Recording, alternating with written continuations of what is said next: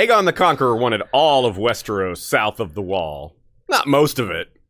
All of it. From his perspective, he had been relatively patient. With few exceptions, the majority of the realm had bent the knee to the Iron Throne during the conquest. That's why they called it the conquest.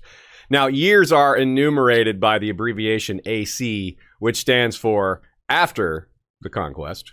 It wasn't until the year 4 AC that attacks on Dorne began. So there was, as we talked about last time in the Dragon's interim, a good bit of time between th- when hostilities broke out.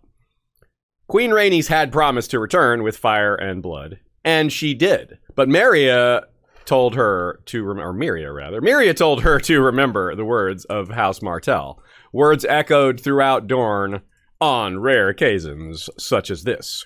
An outside invasion is the best time for unbowed, unbent, unbroken to be all of Dorne's motto, not just the words of their princely house. They're all Martells in terms of this attitude when the dragons come, or when anyone comes, but especially the dragons.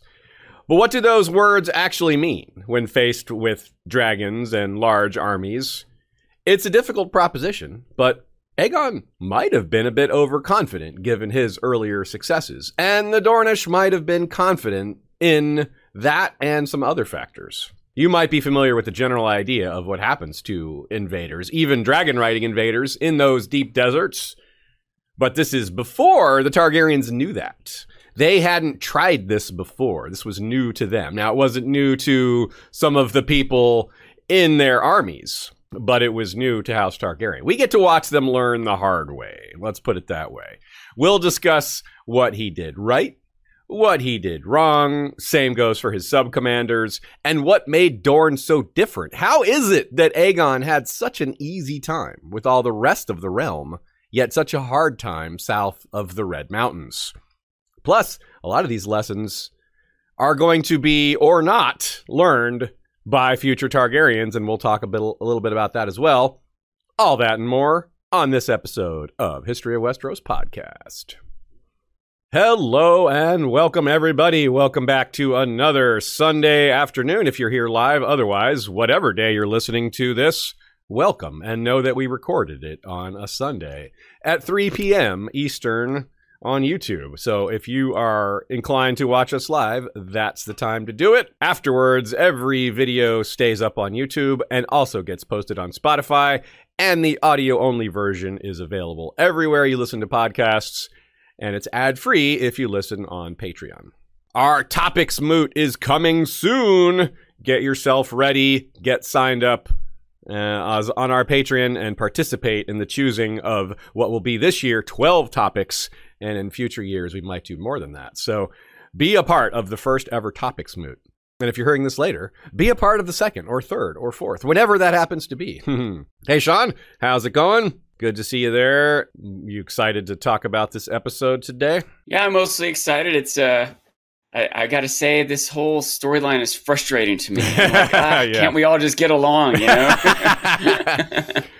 well, it's it's in the right place for this sort of thing. When it's real, it's it's frustrating, and that's why you feel it that way. But we get to remind ourselves it's not. but it does r- relate to things in the real world. A lot of r- realistic things, a lot of ideas that we can maybe bring ourselves to try to imagine not too much like you don't want to imagine yourself being in a war like this but we're going to do it a little bit anyway we're going to try to put ourselves in the in the boots of some of the soldiers on the ground in the desert and some of these tough spots i think that's what makes some of these topics particularly interesting is is picturing yourself there imagining yourself in it or imagining someone else in it imagining yourself watching it maybe is a more pleasant way to experience that but yeah it's it's not pleasant overall though is it yeah i think that's a common way people, definitely me, but I think I'm not unique in this, that people approach how they consume media, books or TV shows or whatever. A, a, lot of the time, what's going through your head is, what would I do?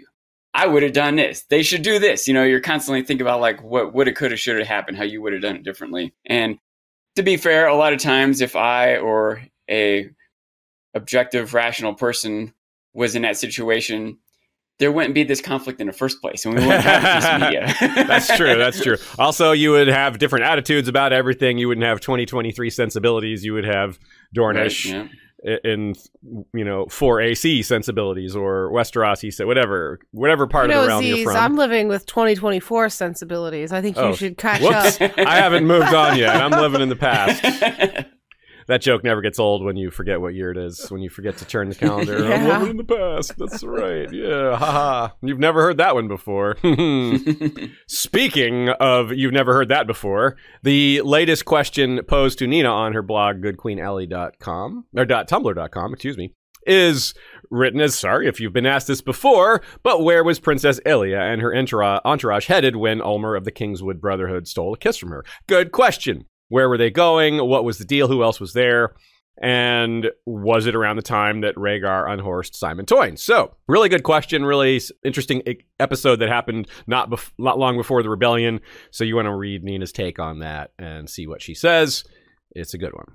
If you have questions of your own you to, that you want to direct towards us, um, you can send them to westroshistory at gmail.com or you can ask live during a live stream. At the end of this episode, I'll mention some episodes that relate to this one. If you want to stay immersed, you can go check those out. And I'll also give you the answer to this trivia question. What sigil did House Toland have prior to the First Dornish War? In this episode, it's going to change. So if you listen carefully, you'll get the answer. Last time we discussed the first few years of Aegon's reign. The final subtopic we covered was the peaceful attempts to bring Dorne into the realm. We wondered what those attempts were comprised of, what kind of offers or threats or both were made, but regardless, didn't work. So it's not super important, just a curiosity. So that takes us to this nice summary style quote from Fire and Blood about the big picture. Quote The long reign of King Aegon I Targaryen, 1 AC to 37 AC, was, by and large, a peaceful one. In his later years, especially. But before the Dragon's Peace, as the last two decades of his kingship were later called by the Maesters of the Citadel, came the Dragon's Wars, the last of which was as cruel and bloody a conflict as any ever fought in Westeros. Since this is a reread for most of you listening, you might have nodded in agreement at that last line when you first read or heard it, and perhaps again just now, because yes, it is as cruel and bloody a conflict as any ever fought in Westeros, which is what Sean was talking about when, at the beginning about it being frustrating and, and awfully violent. Yes, indeed, it really is. And you thought of a few a few parallels to kick us off with wars that get really bogged down, wars that get really bloody, and and and very little progress gets made on either side, either towards peace or towards ending a war, one way or the other. There are many, many examples, but a couple I thought might be particularly apropos are because George would have lived through them. They might have been, you know, it, certainly in his brain, if not at the forefront of his brain, was the U.S. and Vietnam. And that was a scenario where it was, you know, overwhelming forces, right? Like the U.S. hugely had, you know, more manpower, technology, and whatnot than Vietnam. And you know, there's there's a bunch of reasons, like political reasons, why we weren't fully committed, right? There just as a policy, we weren't trying to take over Vietnam. We were just trying to stop Soviets from taking over. So we were just sitting there waiting for them to attack us, and they were using guerrilla warfare, right? Which Mhm. was difficult to fight against, even when you have like jet planes in the air or whatever. How does that stop people like in tunnels, hiding out in a jungle, things like that? That that war, by the way, lasted approximately the U.S. involvement was approximately ten years from you know when Johnson sent significant ground forces in 1965 to when we're like pulling people out by helicopter in Saigon in 1975. This war was also about 10 years, right? yeah, And uh, the USSR in Afghanistan is also something that would have been in George's life very true. but were leading up to the writing of the books and also lasted almost exactly 10 years. It was 1980 to 1989, I think, that Soviets put forces in until they pulled them out. Again, huge, overwhelming forces, this time in more of a desertous landscape with maybe some more similarities to Dorne there.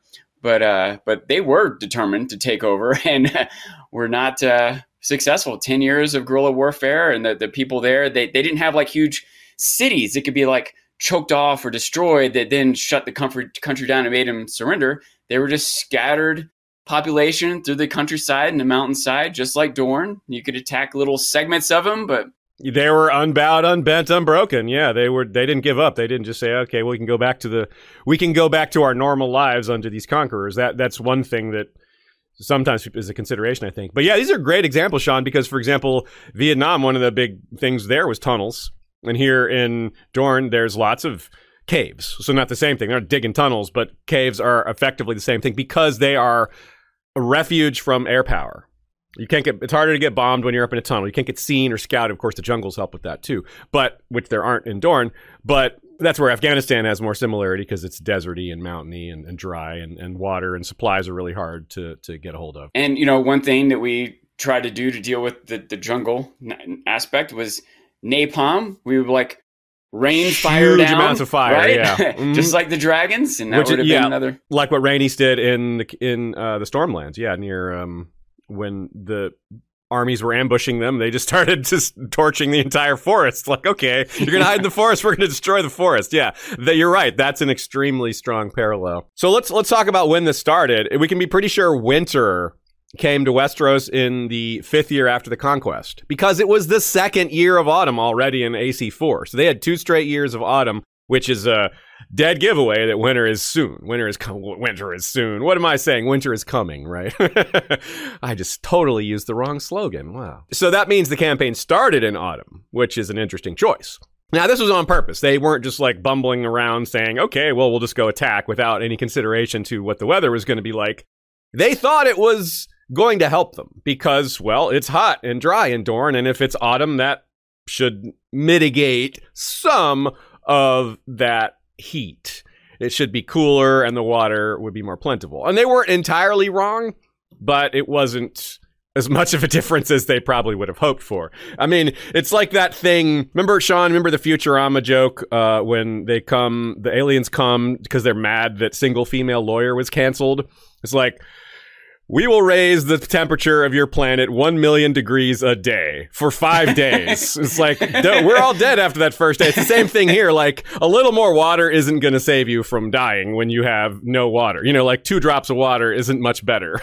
you know? Or, you know, 94 degrees instead of 112 degrees. Like 112 is extreme and tough to, diff- to deal with. But if it's 94 instead, like, that's better, I guess. but you're still going to the horses aren't going to make it. The armor's going to bake you. There's too Yeah. many problems. or 112 without water or 94 without water. I mean, you're you're still I mean, without honestly, water. Either way, you're gonna without you're water, screwed. right? Like Yeah, 80 without without water. water would still be a problem. It, and you know, even if you did have water, because you got to keep in mind too, it's not like they just have to exist there. They have to travel hundreds of miles However and then long, yeah. fight, right? Yeah, like, yeah, and they like have to what? keep the horses fed and watered. And, you know, it's not they can't just like barely survive. This is supposed to be a, a long march to war, and so they don't even make it through the long march. Yeah, Yeah, I don't yeah. think I don't even know if uh, it's, if they had double the water and 10 degrees cooler, I still don't know if they were going to make it because they're being ambushed on the way. It's not just a march, it's a march through enemy territory. It's too much. It's sort of like the the, example that's cited a lot in, in the real world. Don't try to invade Russia in the winter. Yep. Maybe just don't try to invade Russia at all, you know.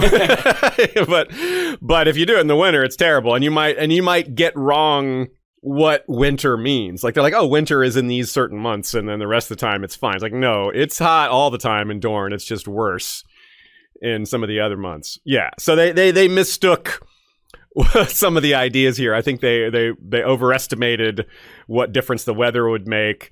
And they may have overestimated some other stuff too. They may have uh, expected that the peasantry, the commoners, and maybe even some of the lords and knights would capitulate quicker because of supplies and their own fear of being short during the winter. Like, well, if we go to war now, that's going to burn up more resources than it would if we were just chilling at home, right? We don't have to go on these long marches and burn so many thousands of calories a day just to keep going and and go through our supplies a lot faster. That if you're sitting at home at winter, you know, you're not going through your stuff as quick. So they they might have expected that the Dornish would fear that and that would make them give up quicker, which is part of that th- how they started with their strategy.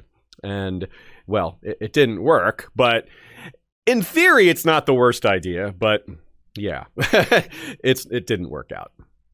Now, winter isn't going to be all that bad in Dorne anyway, but they still need things like bringing their own supplies down. You can't carry all your supplies, right, with you at all times. They have to army especially armies of tens of thousands have to constantly re-up their supplies. They can't just have enough for them at all times. That's ridiculous, right? So a lot of times that's done with shipping, with boats. You have boats that are near your armies, and those boats, those navies can supply your main columns. That is something that Alexander the Great did, something that Genghis Khan did. There's just a, all the conquerors did things like this.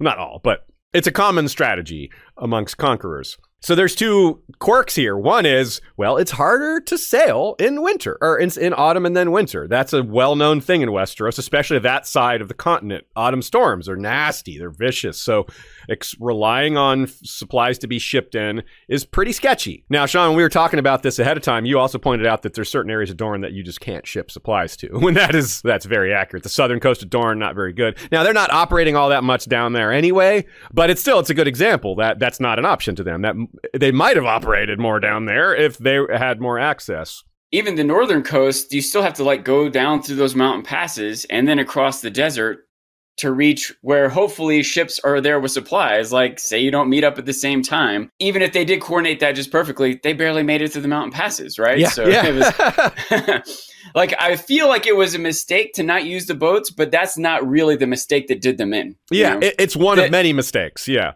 the mistake I think was to not bring the troops on the boats in the first place. That's what they should have Mm. done is rather than try to walk down to the mountains and in across the desert potentially to, to link up resupply from boats. They should have just been dropped off by the boats the now the problem with that is they probably didn't have that many boats right that's a lot of boats to carry tens of thousands of soldiers and we know that a significant portion of the navy was just destroyed in the past couple of years so All, you're you're totally right. There's another logistical issue here as well, which is that the most the bulk of the troops are coming from the Reach, and not just the Reach, but the southern port of, portion of the Reach, which is around Highgarden, Which would mean if they wanted to take ship, they'd have to march a substantial way to get to whatever ships they were going to use. Like if it's the Arbor bringing the ships up to ship them down there.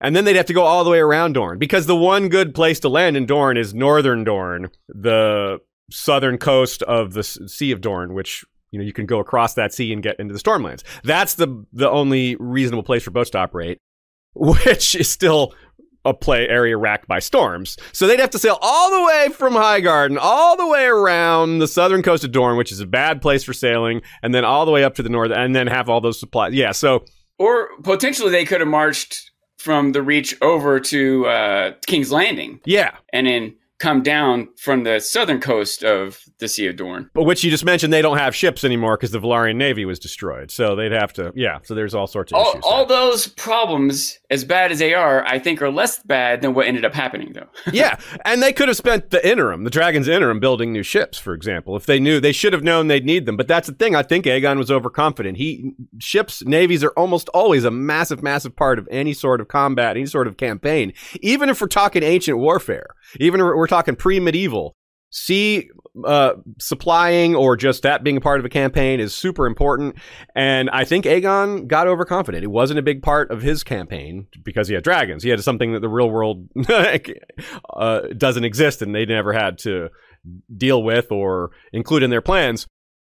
So I think he just, there's a blind spot in his preparations and his outlook, partly because of two things. One, he didn't didn't need them, and uh, now he does, and didn't realize it till maybe it was too late. If he ever realized it, he, ne- he may never have figured out what his mistake was, or what of, or that particular mistake. Since, as you say, Sean, there were several mistakes, and uh, who knows? Aegon being kind of a impenetrable personality. We don't know a lot about him. We don't know. We're never going to know exactly what he felt, but we, except for frustration, he certainly was upset that he failed. That's for sure. But if he aimed his frustration at cer- certain things, who knows? That's not clear. There's a few other factors we'll touch on here too, but he easily could have been misled. His his overconfidence might have come from those southern troops who were just raring to get those Dornish. You Yeah. know? And and those guys might have also, even if they had a proper respect for Dorne and even the desert and the past and everything else, this is the first time they would have been moving down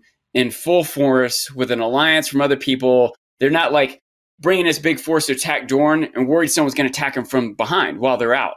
Does that make sense? That it's the first time that the people that would have attacked them from behind are with them to go down to Dorne, you know, and they also have the dragons firepower to there's all these reasons hindsight's 2020 right I, I could see at the get-go why they might have felt confident about this but Also, here's a great point that that Nina made that Dorne was never truly united until an outside power came in the first place. It was Nymeria in the first place who united Dorne. They were always sort of disparate and not and relatively independent amongst themselves in a way that wasn't so true or perhaps is less true in the rest of Westeros in the Westeros. And maybe that's what they were looking at. They were like, well, it took an outsider to come in and, and bring them together. It's going to take an outsider to do that again. So they may have looked to that notion as a positive. Uh, it probably wasn't true because they are united now. That that un- unity still exists. They're still united after Nymeria, even though they do often fight with each other. They underestimate from the outside how much that squabbling amongst themselves can fall off completely when they're faced with an outsider, someone they hate even more. Yeah, they hate each other, but they hate outsiders even more. I think that's something that maybe they didn't catch. Dorne also wasn't some extremely powerful nation. They weren't. They're not an economic powerhouse. They don't have a lot of cities. It's really just the Planky Town, which is maybe not quite a city. There's a decent population there, but it's it's different it's not a big political power. They don't wield a lot of power outside their own region. They certainly wield some. They, we saw them get involved in wars and maybe tilt the scales one way or another when Westeros was dealing with the Stepstones or fighting some of the, fighting against the Kingdom of the Three Daughters or any of that stuff. Dorne was like a wild card that could impact those scenarios. But, it, they were never the the deciding factor. Dorne was like, oh no, Dorne joined this side. That side's clearly going to win. It, they were never that big. What makes them special is their internal workings, not how they affect the rest of the world. I suppose you could say. So by promising trade deals or other things like that, it wasn't. It's not as interesting to them. It doesn't get them as much. If you tell the the people of Lys or of Volantis that you have an exclusive trade deal with Westeros. That's huge.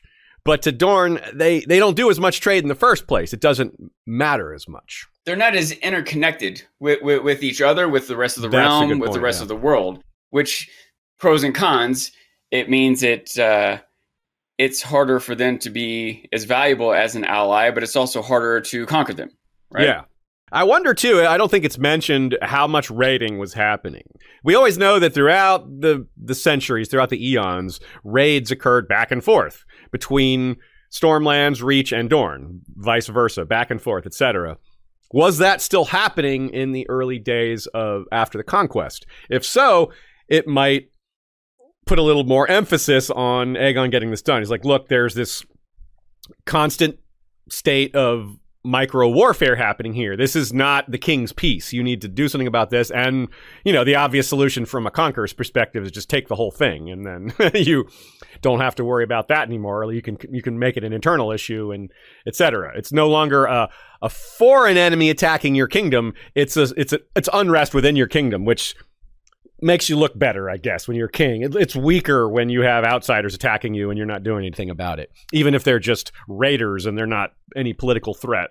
Still, someone like Aegon who's trying to show how strong he is and act through pure domination and always he- taking the challenge head on, winning to show how strong he is. This is this would bother him, perhaps, or maybe maybe um, eke away at a little bit of his mystique. And I think he thought that was important. So, but peace is valuable. Now, peace is a valuable thing on either side, right? That's something Dorne would say, well, yeah, okay, well, we can maybe that's a thing. We don't care as much about the trade or the prestige or whatever. But peace, that's that's worth something. I'm not sure that Meria was someone who cared about it as much as maybe some of her descendants will. I, I even think that she would care about it, but she doesn't care about it as much as she cares about her independence or her legacy or all these other factors. And you know, that's like through through history, especially in modern times, that's a common conflict between security, peace, you know, and independence, freedom. Those are often in conflict. And Nina points out too, Aegon may not have wanted to look like just a greedy conqueror. Like I take everything. You know, he might might have take taken some time and done the negotiating route. Perhaps not even thinking it would work, but just for optics. It's like, well, we can't just go attack everyone. You know, we should at least try to handle things diplomatically first. And showing that he has that gear, you know, even if in his mind he's like, oh, we're probably just gonna. That way he can maybe make them look like the bad guy. He, he, he can sort of say, hey, look, we tried to find a peaceable solution. It just didn't work. It's like, no one's going to make the argument, well, why not just do nothing? Why not just leave them alone? You know, it's like, well, that's politics, right? He's he's saying he's he's creating his own argument, but he's he's both creating the argument and answering it all at once without while ignoring some of the other issues here. That, that's that's that's the people that's, that's like the whole history is written by the winner's statement there it's like he gets to decide how this is framed because he's the one with the voice it, it, it is true though given that he's going to attack them given it, it is his mission to unite westeros it didn't pan out this way but he probably hoped that by offering peace first he would look maybe not look like the good guy but more the good guy and that maybe he wouldn't even need as much war if like the people of dorne in general were like yeah we want peace we don't want this fight. That's Meria. That's that's Sunspear. We we're all happy to be part of Westeros. Sure, we're not going to fight back. You know, if, if they understand he's offering peace, but it's the leaders that are fighting. Once again, a parallel to Vietnam. You know, like the people in America, like, why are we even doing this? You know, like, yeah, it's like, see, these Vietnamese just refuse to make peace. It's like, yo, you attacked them in the first place. yeah. You know, like, but people will forget. Yeah, people will forget that, or they'll yeah, they will accept the framing without questioning it. Right, and there even even then it wasn't that simple too. Like there was a bigger picture. Like that we're worried about Soviets taking over the world, and they got a foothold in Vietnam, so we got to do something about that. You know, Aegon yeah. feels like we have to unite Westeros. There's however justified these reasons are, that was what was underlying. So, uh, but the thing is, and it, it did eventually. The people of America were fed up, and just you know, political pressure became too much, and the we we got out of there was and it was like a a mar it was like a loss you know it was like a, a what do you call it an embarrassment a defeat you know things america's not used to right and uh so but it didn't happen it's like the other way around here like eventually aegon does stop right because it's they're so bogged down the people of vietnam weren't saying like oh since he offered peace we'll go along with that and turn on our leaders they didn't turn on our leaders yeah and, uh, they didn't. You're right. It was just it was more medieval. It was like we're on our team. We stay on our team. We don't care. We don't have considerations like human rights and and basic considerations for for the sanctity of life that that we hope to have here in 2024 that they definitely don't have there. a little bit of a tangent, but I wonder how it would have been different because is that one different thing about Vietnam was it it was on TV. Mm. Everyone was mm. seeing all this violence and destruction and, and the loss of innocent lives.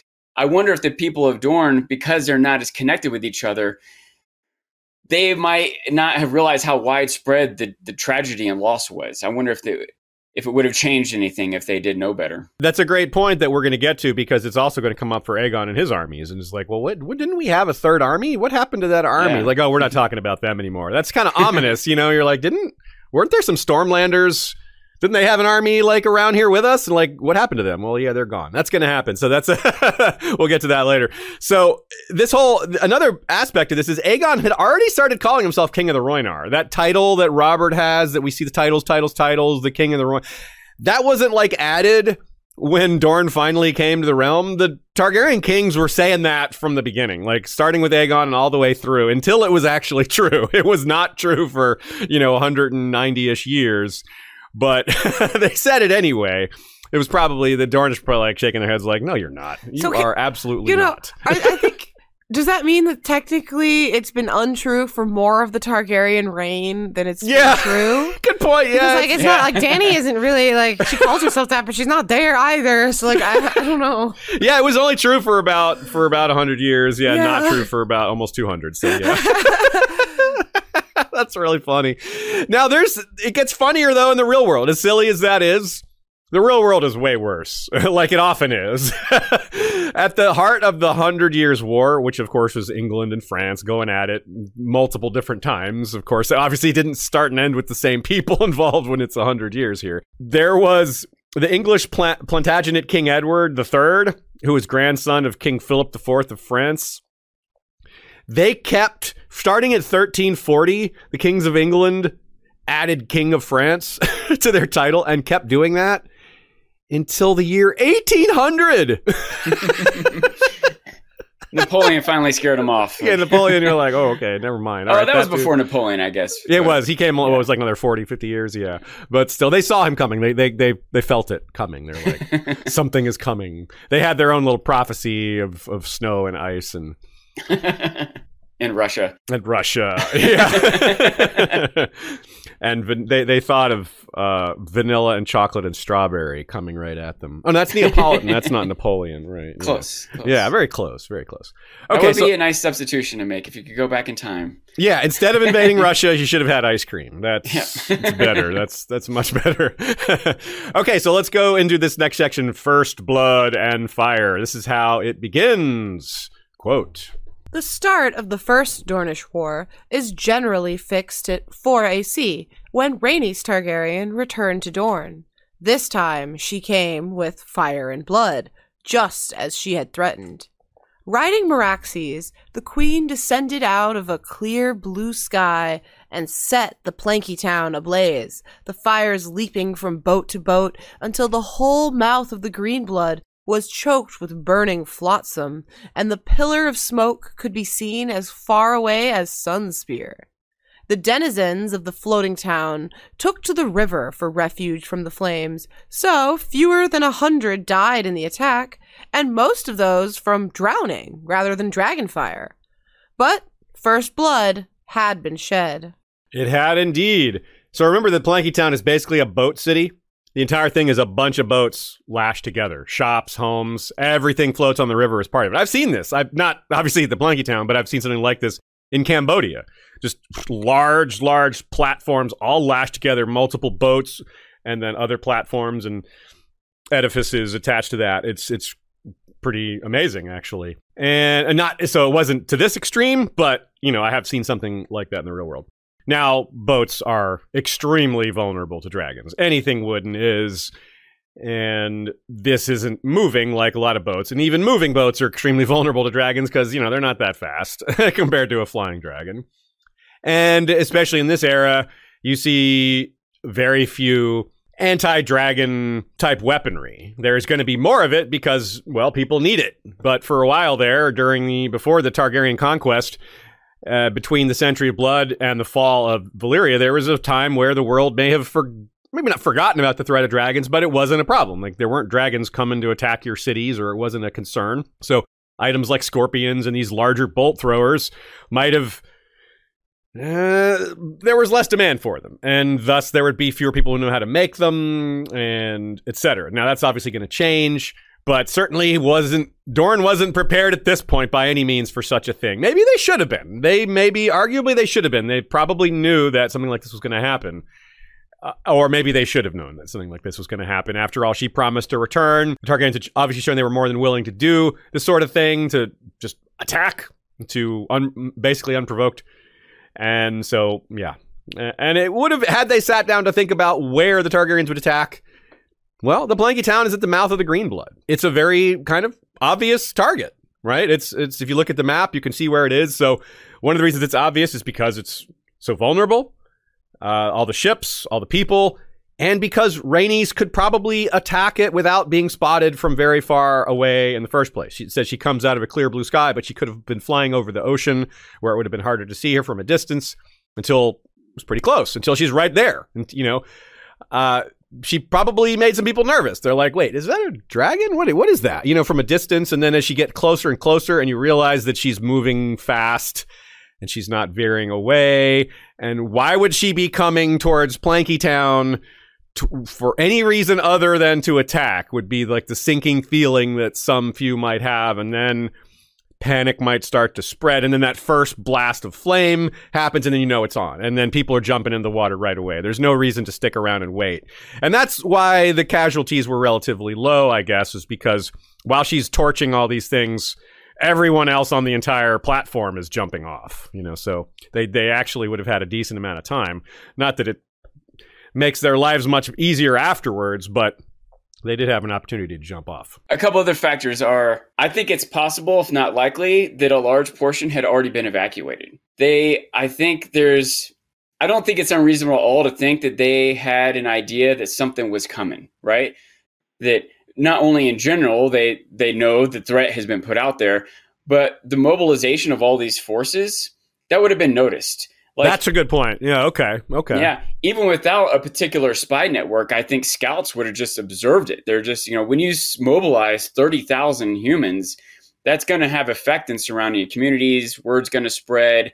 But if you do have scouts and spies in place, you would definitely know. And Planky Town would have been a prime target, right? Like, yeah. it, like every city, quote unquote city, every castle, village, whatever, might have been on high alert, right? They, the word might have been sent out, and Planky Town, which would be particularly vulnerable to Dragonfire and a big population, it was all the reasons they w- they went there are the reasons Meria would know it's a place they might go, right? So yeah, I think there's exactly. a decent chance that there might have been a some sort of plan in place already to to have people moved out, or at least to put them on warning. Yeah, at least like let people know, like because it's a long time. You know, they never know when exactly it's going to come.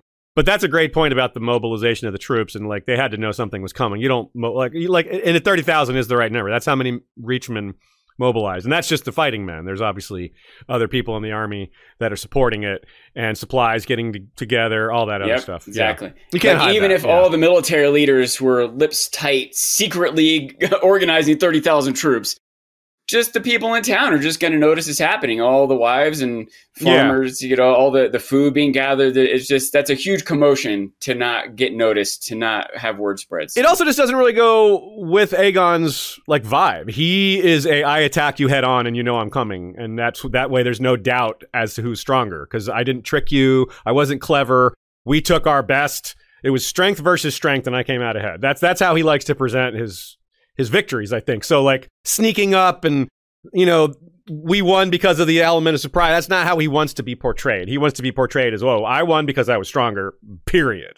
you know, and it's not hard to do when you have Balerion, but uh, definitely he was disabused of some of what counts for strength and, and other people's willingness to just meet him head on like this. Well, what if we just don't meet you head on, Mister Giant Dragon? You know, it's like, oh, well, I don't know, actually.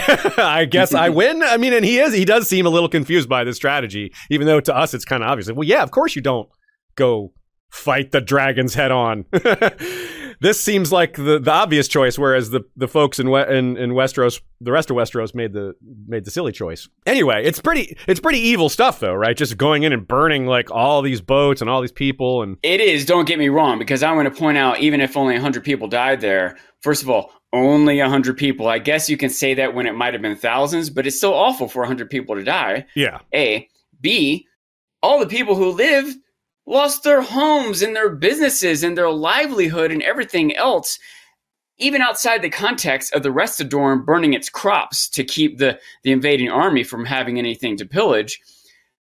There's there's no way the rest of that population was just fine. Yeah. I guarantee mm-hmm. you people starved to death people who didn't immediately die of burns ended up dying of burns all the other problems that would come with an entire town being burned down it's it's not as simple as only 100 people died there's a i just can't imagine the the drama the anguish and everything that the rest of that population had to go through in the coming days and weeks and even years to try to rebuild from that the, the every one of those 100 people had a mom, a cousin, you know, mm-hmm. like all the families are upset. Yeah. So it's awful. yeah. It is really, yeah. But I do wonder, another thing I wonder is if, especially because it doesn't seem like we're at revenge mode yet. And so far, Aegon has just been trying to take out military targets and win quick, easy victories without a lot of losses. He wants to rule the land, not destroy it, right? So I wonder if the dragons circled around a couple times, maybe a couple strafes at a key spot, right, to, to, to block off the, the, the waterway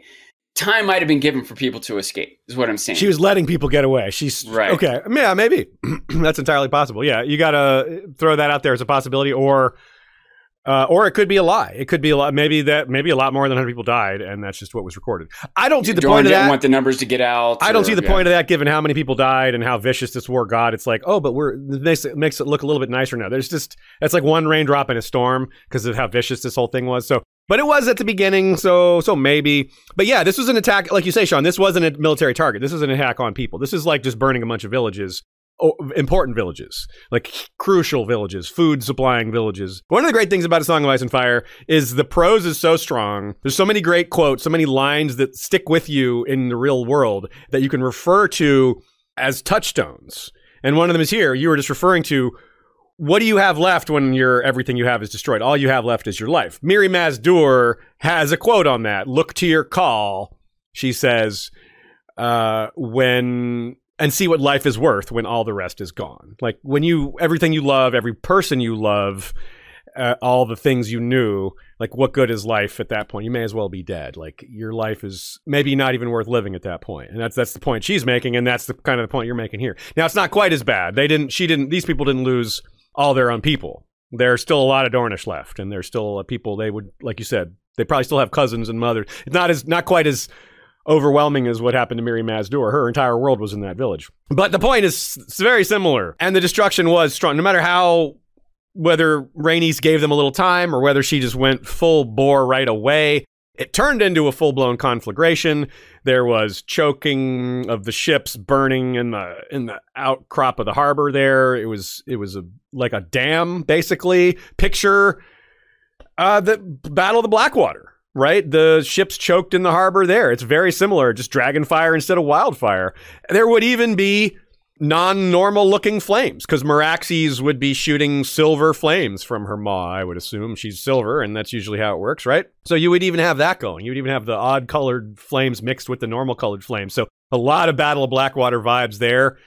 And this is when it gets kind of horrific from a, a historical perspective. There's two, at least two things that come up here that would be in the minds of a lot of Rhoynish people, especially the Dornish people with Rhoynish blood, I should say, but just any Dornish person.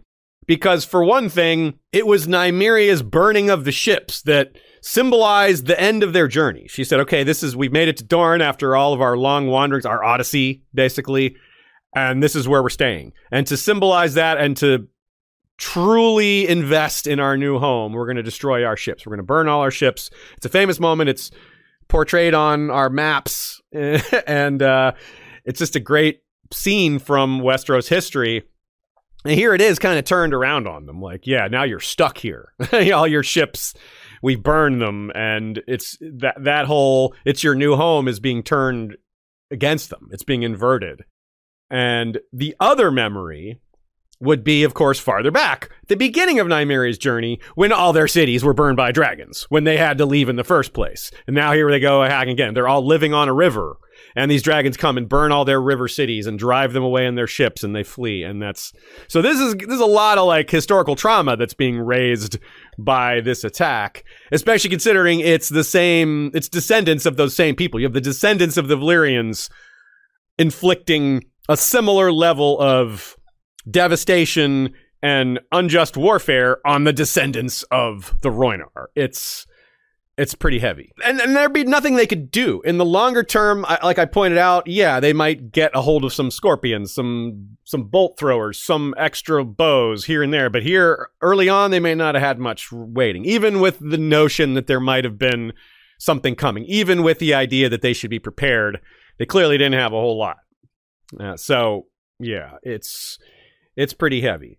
Now, one other, speaking of Dany and Mirri Maz Duur, yet another parallel comes to mind here, which is that Dany has the vision of the crones of the Dosh Khaleen bowing before her while dripping wet, which makes me think of this is because they, I, I, I feel like they jump into the water, the the womb of the world, to maybe escape Dany's conflagration that she brings on them uh, which might be happening in the Winds of Winter.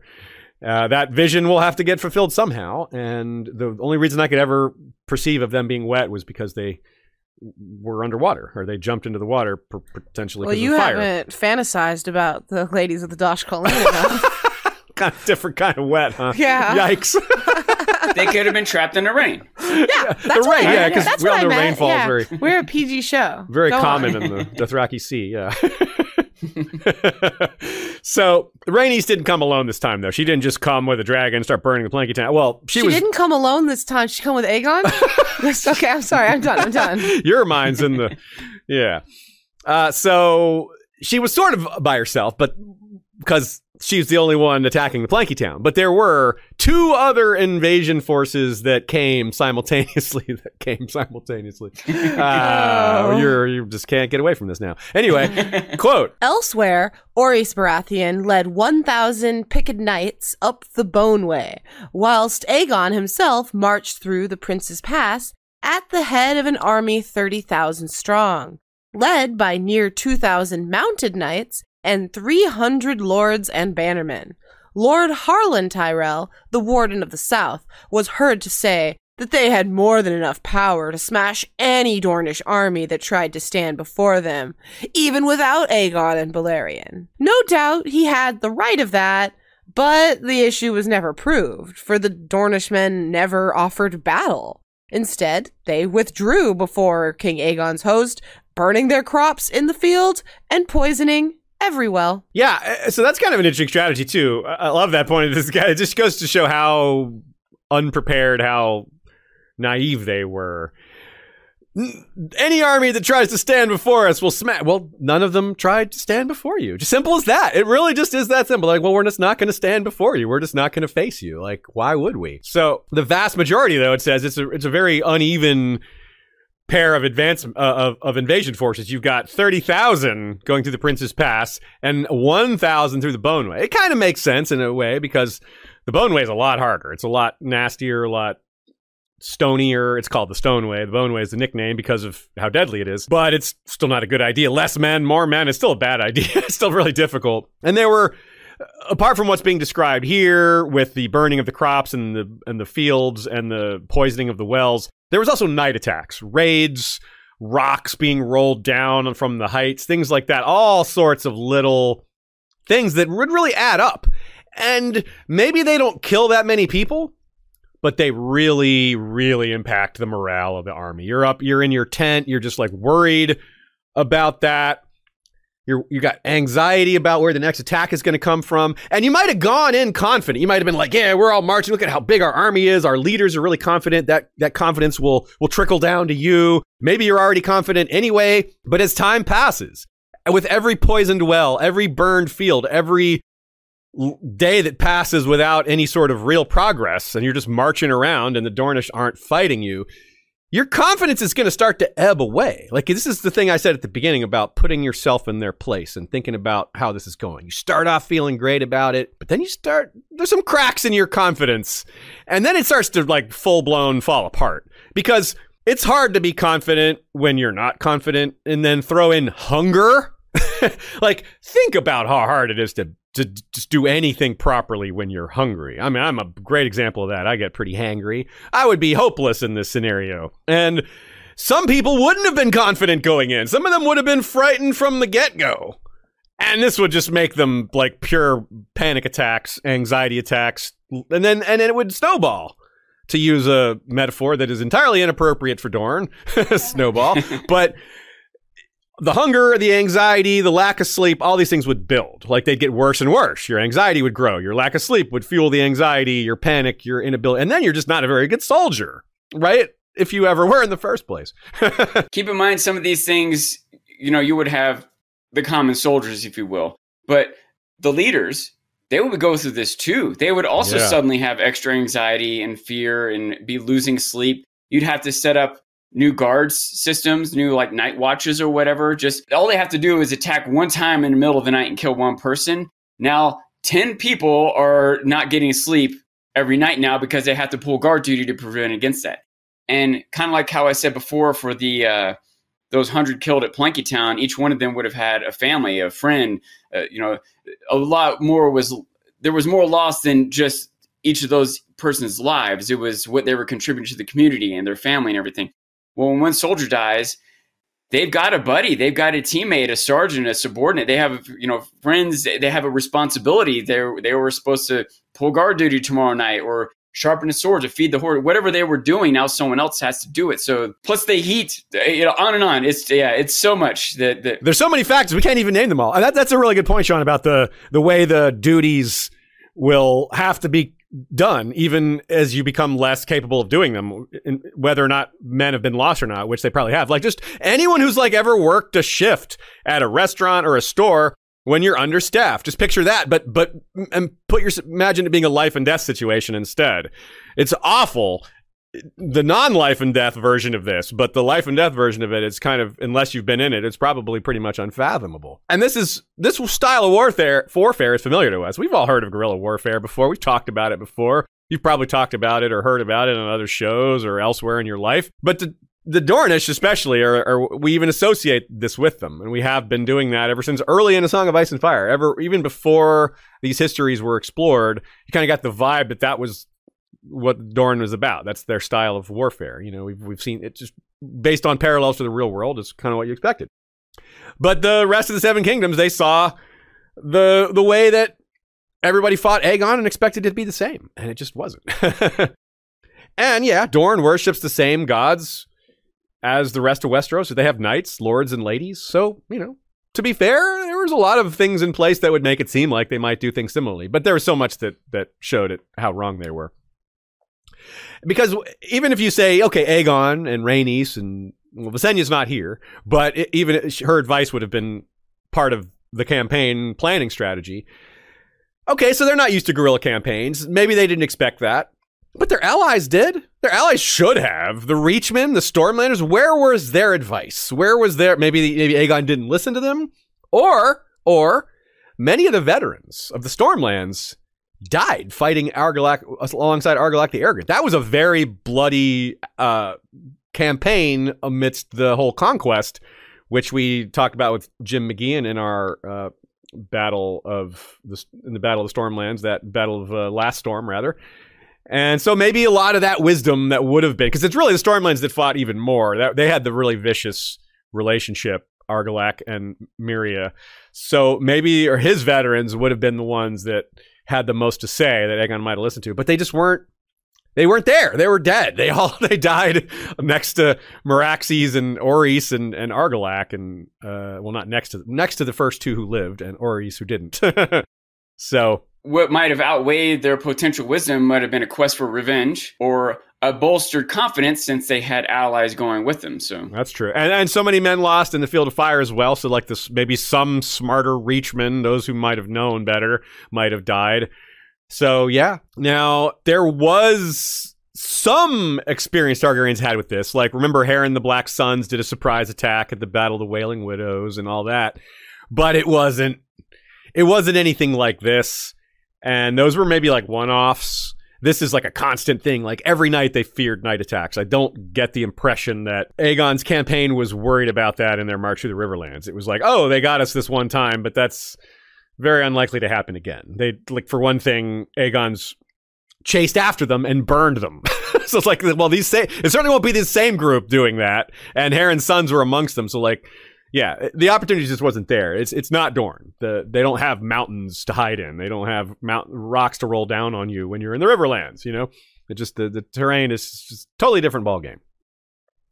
And of course, it's smarter. We've said this over and over. We probably will. It's, it's, yes, this is clearly a better way to fight dragons. Hiding in caves means the dragons can't scout you out and see you from a distance, uh, which was also a factor in the, in the Stormlands with the trees, which is why they burned all the trees. Re- that comes back to our Vietnam example and the napalm and all that. So are the Dornish being smart? I'd say yes to a certain extent, but I think a bigger aspect is just that the Targaryens and the allies are being dumb. And the Dornish are just like, yeah, let them be dumb. Let's allow them their dumbness to ruin them and we'll just play around that. So yeah, I don't think it was an advanced strategy, by but I don't think the Dornish were doing something they hadn't done before. This wasn't some new adaptive strategy. It was just used against an enemy that they hadn't faced before, or or at least since the days of Valyria, but not in Dorne. What do you think about that, Sean? Do you would you say it's more about the Targaryens being naive or it, it, semantics maybe a little of both I, I, want to point out one thing that might be different about this is that dorne is doing it as a nation instead of like, you know, towns on the borders where these skirmishes happen sometimes, right? It's different for all of Dorne to be doing it. Does that make sense? Yeah.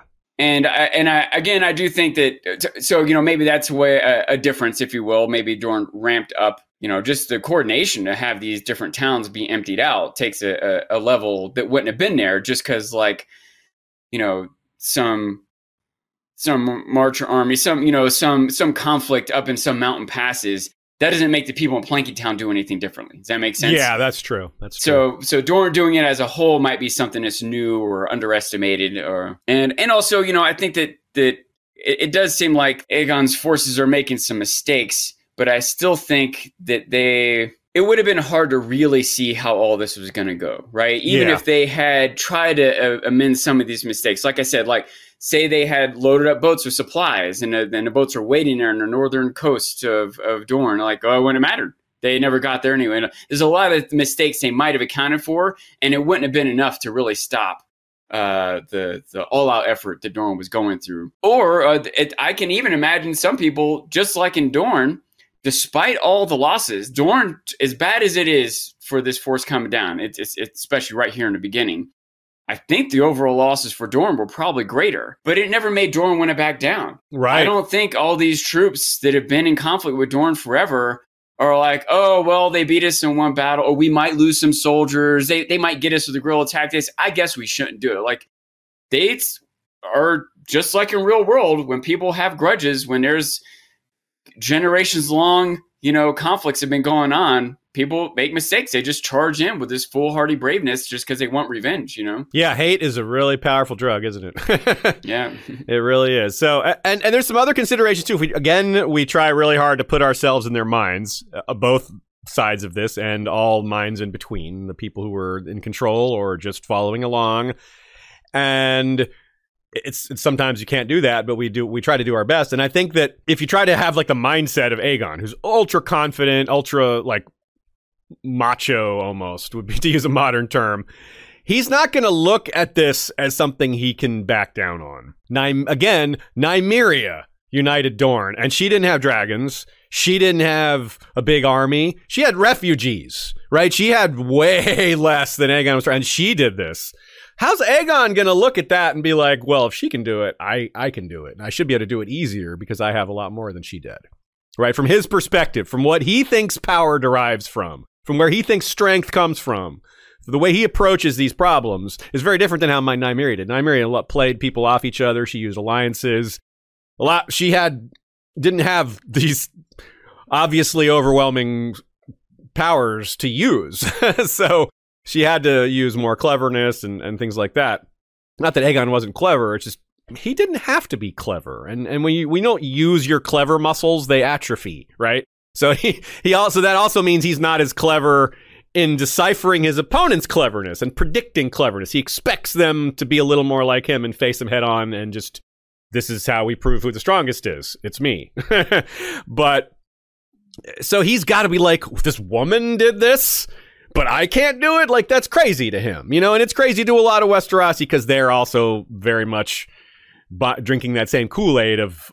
Uh, there's definitely very a woman can't conquer something that a man can't conquer. Like that's crazy to them, right? That doesn't make any sense in their worldview. Uh, especially when there's also women on their side with dragons. So, like, they've got both of that things covered. They've got all that covered. so they just can't understand. They can't conceive losing here. They've got the bigger army. They've got the un unbroken advantage of dragons. They've got so much. They just, even though we can look at it and say, yeah, that there's also so many problems, but they just don't see those problems as being able to overcome their advantages. So, who knows how long it had been since there had been a full-on war against Dorne. You know, we we've heard that Argilac had turned back a Dornish invasion early in his reign, which is pretty interesting. And given how long Meria has been alive, I mean, she's in her she's not going to die till her 90s. And she, she was probably the one that launched that invasion or was at least the her father or mother did. And so she's got a lot of experience with this. She may have uh, some experience in ways of warfare between these, the kingdoms that uh, we aren't able to suss out, and things that even Aegon and his counselors wouldn't have been aware of. So that's pretty big deal too. Her her long term wisdom and experience is something that we should assume played a big role, even if we can't be detailed about how it manifested as a strategy. But maybe this whole avoidance strategy was just her plan from the beginning. It was like, well, this is how we're going to do it. I mean, they must have been confused that no one met them in the passes. Like, wouldn't this is a good place to fight? Like, if you're going to stop an army from entering your territory, it's in this narrow area where they can't use they can't spread out and get around you. Like their 30,000 men can't envelop you. But they chose not to even fight them in the passes where numbers wouldn't wouldn't tell which might have given more overconfidence to the invasion like look they won't even face us. They won't even take take their best defensive positions when they're given to them. They won't even use that. So they're they must be afraid. They would tell themselves that right? They're afraid That, that, that's what this mindset is. If you're the type of people that you always decide decide things on pitched battle, and someone won't have a pitched battle with you, you tell themselves you're you, you tell them you tell yourself they're afraid. That's we, we saw that we've seen that a few times in in a Song of Ice and Fire as well. By the way, they were afraid, but that doesn't mean that they gave up. Right. Right. Very important distinction. True. A lot of times you make some great decisions out of fear. Right. yeah. Like why would like why would you? Again, it's it's being afraid of something doesn't mean you're a coward or that you shouldn't be afraid of it. Yeah, I'm afraid of dragons. If they were real, I'd be afraid of that. It doesn't make me lesser. It makes me like sensible. It makes like normal. Yeah. Like, yes, you should be afraid of something that can kill you with uh, like zero percent effort, you know, by accident. Just like it sneezes and you're dead, you know, like that's that's what we're dealing with here. If only the Targaryens had a, a some sort of beverage or something that made them smarter, something that, that helped them think through things more thoroughly. Like Wine? no, I don't think wine would help with that. Magic wine might maybe would, but no, I'm talking about magic mind. I, I, I one thing I've noticed in the difference between drinking it and not drinking it. Like I've, we've had it around off and on long enough. We've got another shipment coming in shortly. I've been at without it for a little while. I kind of noticed like when we first had it and then I didn't have it. I, I've gone off and on with it a few times now that I can sort of tell that I need it again. I want, I, I want, even if it's only a small boost in my focus, and who would ever measure something? Maybe it's a large boost in my focus. Uh, you know, you don't want to give that up. Once you have something, once you're a little, once you have something that makes you function a little better, it's you want to keep that going. Yeah, I mean, tell that to coffee drinkers. Yeah, it makes it a very, yeah, it's not You're not abnormal. I just made an order of Magic Mind myself last night. By the way, I just ran Nice. out of what they had sent us. So It's like, yeah, uh, like I was saying with coffee, it's yes, coffee is addictive. But the benefits are still there. Like you want those benefits and it's addictive. So getting rid of the addictive part is good because you can still have those benefits. you can still get the boost, the focus, the clarity, but with less of the jitters and the like I got to have this feeling, the the borderline addictiveness, if not full-blown addictiveness. So that's pretty valuable, I think. I think it's tastier too, but that's also a very much your mileage may vary. Yeah, that's very true. Taste really does vary. But that's one thing I like about Magic Mind too is it mixes really well. You can have it straight. Sean often says he has it straight, but you've mixed it with your in your concoctions as well. And I've done the same thing. Have it over ice, have it as a shot, mix it in with other juices, just have it with water, just dilute it, you know, that's fine too. Which is cool too. Like just like coffee, you've got a bajillion ways to drink it. And Magic Mind, same thing. Only this January, they help you gr- gear up to crush your 2024 New Year's resolutions fully focused. It's a good time for that. If you're making changes in your life in January, it's a, it's a good time for that. Everybody's thinking about it. So why not get on that groupthink bandwagon when it's something positive? Do that. You know, like I'm not a groupthink guy, but sometimes we all do the same thing because it's smart, because it makes sense. It's good. I, I think New Year's resolutions are one of those things where, you know, you can get a little too far with it. You can get a little too gung ho. I, I've spoken about this before. Set yourself a target. Don't set a goal because goals, if you don't reach it, you can be disappointed. But if you get a target, is like a general idea, and if you get if you if you do pretty well, you can still pump yourself up a little and keep your motivation going, and not go, ah, I could not keep that going. Ah, I suck. You know, give yourself a softer landing, and Magic Mind can help with that. You get one month for free when you're subscribing for three months at magicmind.com slash Jan Westeros. That's J A N, like the month, Westeros. And if you add in the code Westeros20, you can get up to 75% off total because the Westeros 20 will get you 20% more off. It's only going to last till the end of January. So hurry up before it goes away. That's magicmind.com slash Jan Westeros. Let's get into the ground invasion. We've talked about the first airstrike on Planky Town. But we saw and we discussed the troop dispositions 30,000 men going south through the Prince's Pass, 1,000 picked knights heading through the Boneway. And here's what happened next. Quote The invaders found the Dornish watchtowers in the Red Mountains slighted and abandoned. In the high passes, Aegon's vanguard found its way barred by a wall of sheep carcasses, shorn of all wool and too rotted to eat. The king's army was already running short of food and fodder by the time they emerged from the Prince's Pass to face the Dornish sands. There, Aegon divided his forces, sending Lord Tyrell south against Uthor Uller, Lord of the Hellholt, whilst he himself turned eastward to besiege Lord Fowler in his mountain fastness, Skyreach. So yeah, as I said, the Prince's Pass is the western one, easier route, though certainly not easy. And there is an army waiting in the Prince's Pass. It's starting at the start of the Winds of Winter, and another in the Bone Way. They have standing orders to either open, go into the Seven Kingdoms and attack, or or not. And it's an interesting sort of situation that's developing there. Now, again, I said this would be a great place to confront an invading army, and the reason they didn't was Balerion. Like this, their defenses aren't what they normally would be with a big old black dragon just raining fire down on them. It wouldn't work. It wouldn't work that way. That This would normally be a great place to confront an army, yeah. but it's not a great place to confront an army and a dragon. Yes. Good point. Good way to say it. Good said, Sean. Now, we he, so Aegon split his army. Makes a lot of sense to do that because you're it's so hard to get food and you you have army splits up it's it's going to different places to gather its food. Problem is there's still so little food to gather. As it says, the army was already short of food and fodder just going through the pass. And this is just the beginning, right? So already the problems are beginning. And again, I don't know how the split was. It with a 50 50 split? Did Aegon take 15,000 guys and 15,000 went south? I don't know, but it was probably pretty close to even. Hmm. He had Balerion with him, so maybe he gave them some more soldiers. On the other hand, Tyrell's going to go through the desert, so maybe he wants to have fewer men. I don't know. Either way, it wasn't smart. it didn't work out. This wall of sheep carcasses is really wild, right? Taunting them with wasted food. Like, look, we we are not afraid. We're not going to run out of food. You're not going to get food locally because this is it. This is this is the local food, all dumped in front of you, rotting. This is what you have available to you. It's it's it's it's very ominous and very symbolic, and it's quite a statement. They're like, look, we don't need this. You're not going to find this. this is what's waiting for you. You know. A couple of the things. One is that would be a very difficult and disgusting barrier to try to get through, right? Yeah, and to set They up. They probably would have preferred a bunch of rocks or something, right? Like that's Yeah. like think of the morale of the soldiers that had to deal with that, and maybe even sickness and disease that got spread from it. I don't know, but also Nina points out this kind of feeds into what I was saying earlier.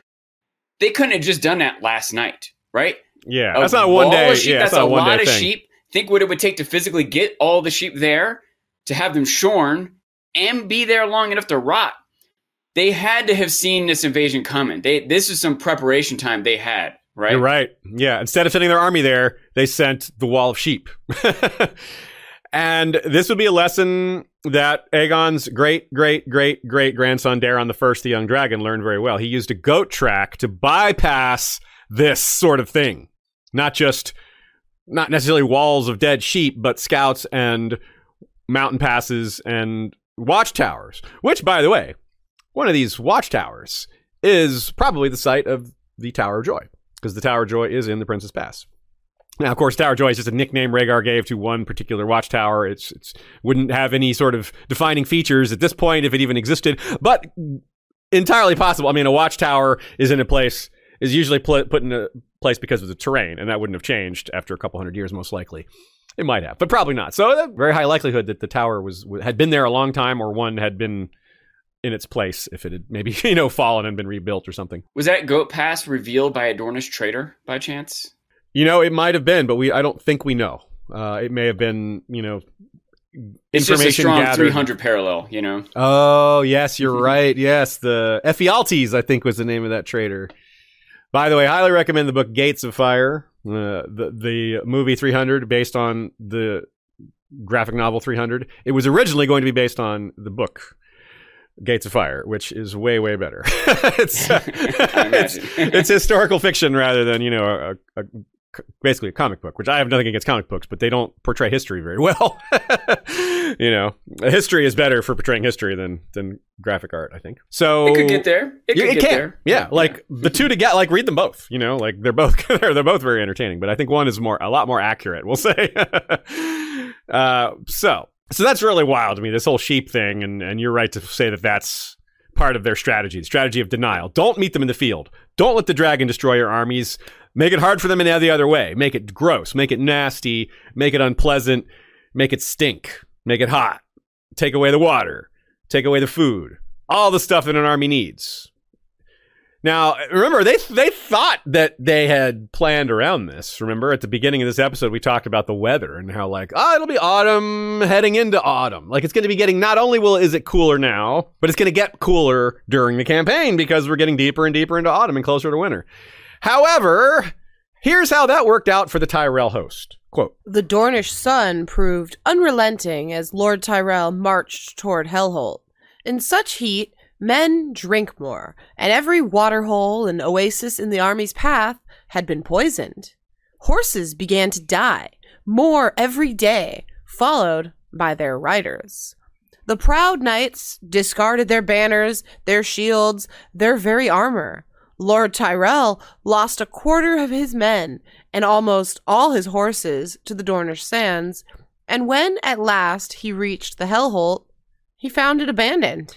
I think this is a part of the reason Dorne is so popular in the fandom is because stuff like this where they're willing to ruin all their stuff to protect their people. Every little bit of item of food, of water, all of it is just ammunition to save the humans. I would say I agree with you. I think some people, maybe Sean perhaps, uh, would argue against that and say, well, did it really protect their people in the long run? Did they, did people die of starvation themselves? Like, did they hurt hmm. themselves by doing this? I don't know. But I, I do think some people probably would make that counterpoint that maybe that's what they consider their honor, their noble, but actually people are just gonna die from this. yeah. Maybe. Yeah, maybe. But maybe maybe we're wrong, and maybe like no one died of starvation. No one would like no families' livelihoods was ruined by them doing this. Like no sheep Maybe herder had with- ruined life. the sheep with the with Sean, like adding on to your idea was Sean pointing out very accurately and likely that they planned the sheep thing for a while. How long have they been stashing food, knowing this might have been coming? Like they may have been preparing for winter, a dragon's winter, rather than you know a, a different sort of sort of w- preparation. So yeah, Uh, they've like we've we've given uh, the listeners today many reasons to guess correctly. I think that they knew it was coming. You've pointed out there's several details here that show that. So this is this is an obvious way to prepare for if you're going to go hide in the caves. Put food, lots of food and water in the caves. you know, if you're going to poison your wells, you better get a lot of water out of there first before that wa- water is undrinkable for I I, also don't know how many years. Yeah, my other question is maybe they poisoned the wells knowing exactly what to do to neutralize it when they needed it to not be poisoned. Oh, so yeah. it's not poisoned when they come back. They know that, Mm. oh, you put this chemical in it and it, it does that. Or that they again knew that it would poison it for How, yeah, maybe they, year they did it before, and it was poisoned for three years, and so that's yeah, there might yeah. be various things like that. Um, It's but like yeah, I when think, the I think we should give them the benefit of the doubt Yeah. that they knew what they were doing. Uh, It can be pretty bad. Yeah, I mean, you can th- these like in Meereen, they cut down the olive groves to Mhm. provide to keep food away from Dany's army, knowing that it would be 30 years before those trees could be replaced and growing olives again. and I, whereas in that case, I think that was a bad. I think they, that was their, a bad choice. That was yeah. See, that's yeah, that's different. Yeah. so I don't give them the benefit of the doubt there, I guess, because I, I do think that Those that food is long. yeah. That's gonna that's that's, that's uh, two generations ish before that. Yeah, they need that. That's that's the the rich slavers can get food elsewhere, yeah. but mm, yeah, it's it is a different consideration. You're right. it, some of this reminds me of our hardcore houses episode when I, I, I you know my attempt to define hardcore is that when things that would normally get in someone's way you know if someone's determined to win if you will right whatever their mission is that here like you're going to win this war against aegon that you know if you're if you're there's certain things that most people would be held back by like super cold weather or hot weather or not eating human flesh or you know something like that Oh. right or not wanting to sacrifice your innocent population, not wanting to hamstring a whole generation by ruining all the crops for a year or two, eh, or poisoning well, things like that. That you know, all this stuff might make Dorne, Dorne hardcore, and a lot of people might appreciate that. But there is this balance between peace and uh, I don't know, prestige or legacy or independence or whatever it is Dorne thinks they're fighting for. And I think they went too far with it. It is a, a and a, a, even if they did plan ahead, and so they might have had some food reserves and stash extra water, but how much could it have been? There's still no way that they're not hamstringing the next year's Yeah. uh, population, which which Uh, they would rather they feel like that's the better sacrifice than sacrificing humans or and or independence. Same thing, yeah, you know. yeah.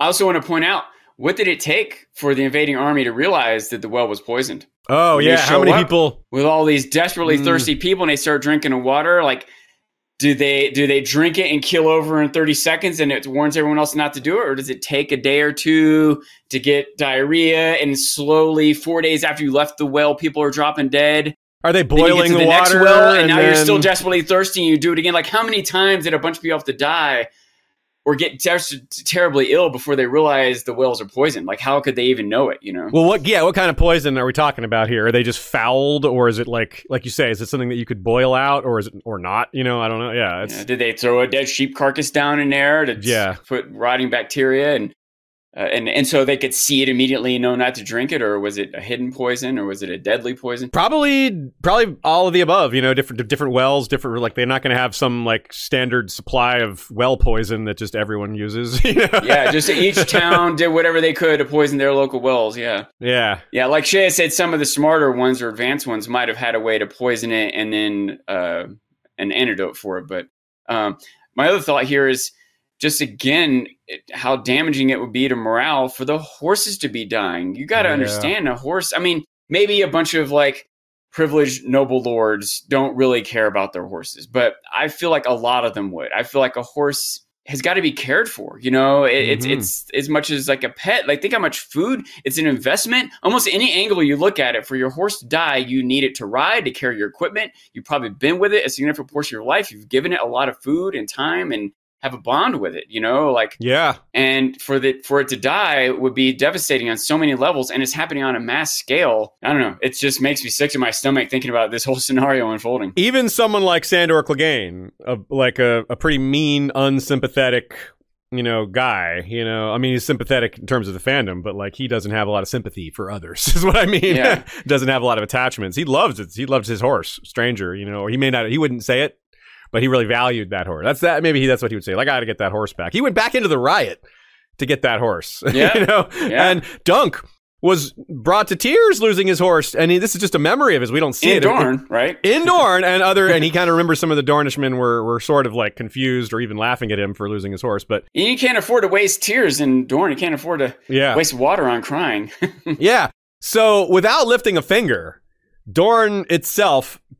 I mean, you could say they lift a finger lifting dead sheep carcasses, but without fighting anyone, without meeting this Tyrell army, some 15 ish thousand men marched to the Hellholt, and a quarter of them died, and who knows how many horses. Like, that's like 4,000 men dying in, on this march. Like, that's. There's no way they saw that coming. They, they could not, they would not have just advanced into that if they knew it was going to be that bad. If you've seen the movie Kingdom of Heaven, there's a scene kind of like this where a Crusader army is just heading out into the desert to chase Saladin. And uh, Orlando Bloom's character is, and, and several people he's with are just like, you guys, this is so dumb. Don't go chasing a experienced desert general in the desert. Like that's insanity. And one of the guys is like, who's a knight, who's always like, well, yeah, it doesn't seem the brightest idea, but I'm not gonna disobey the king. You know, like of course I'm gonna follow the king into battle. Like what other choice is there? Like that's it would be worse to to to disobey the king. Like somehow this this disloyalty would be worse than not walking into certain death.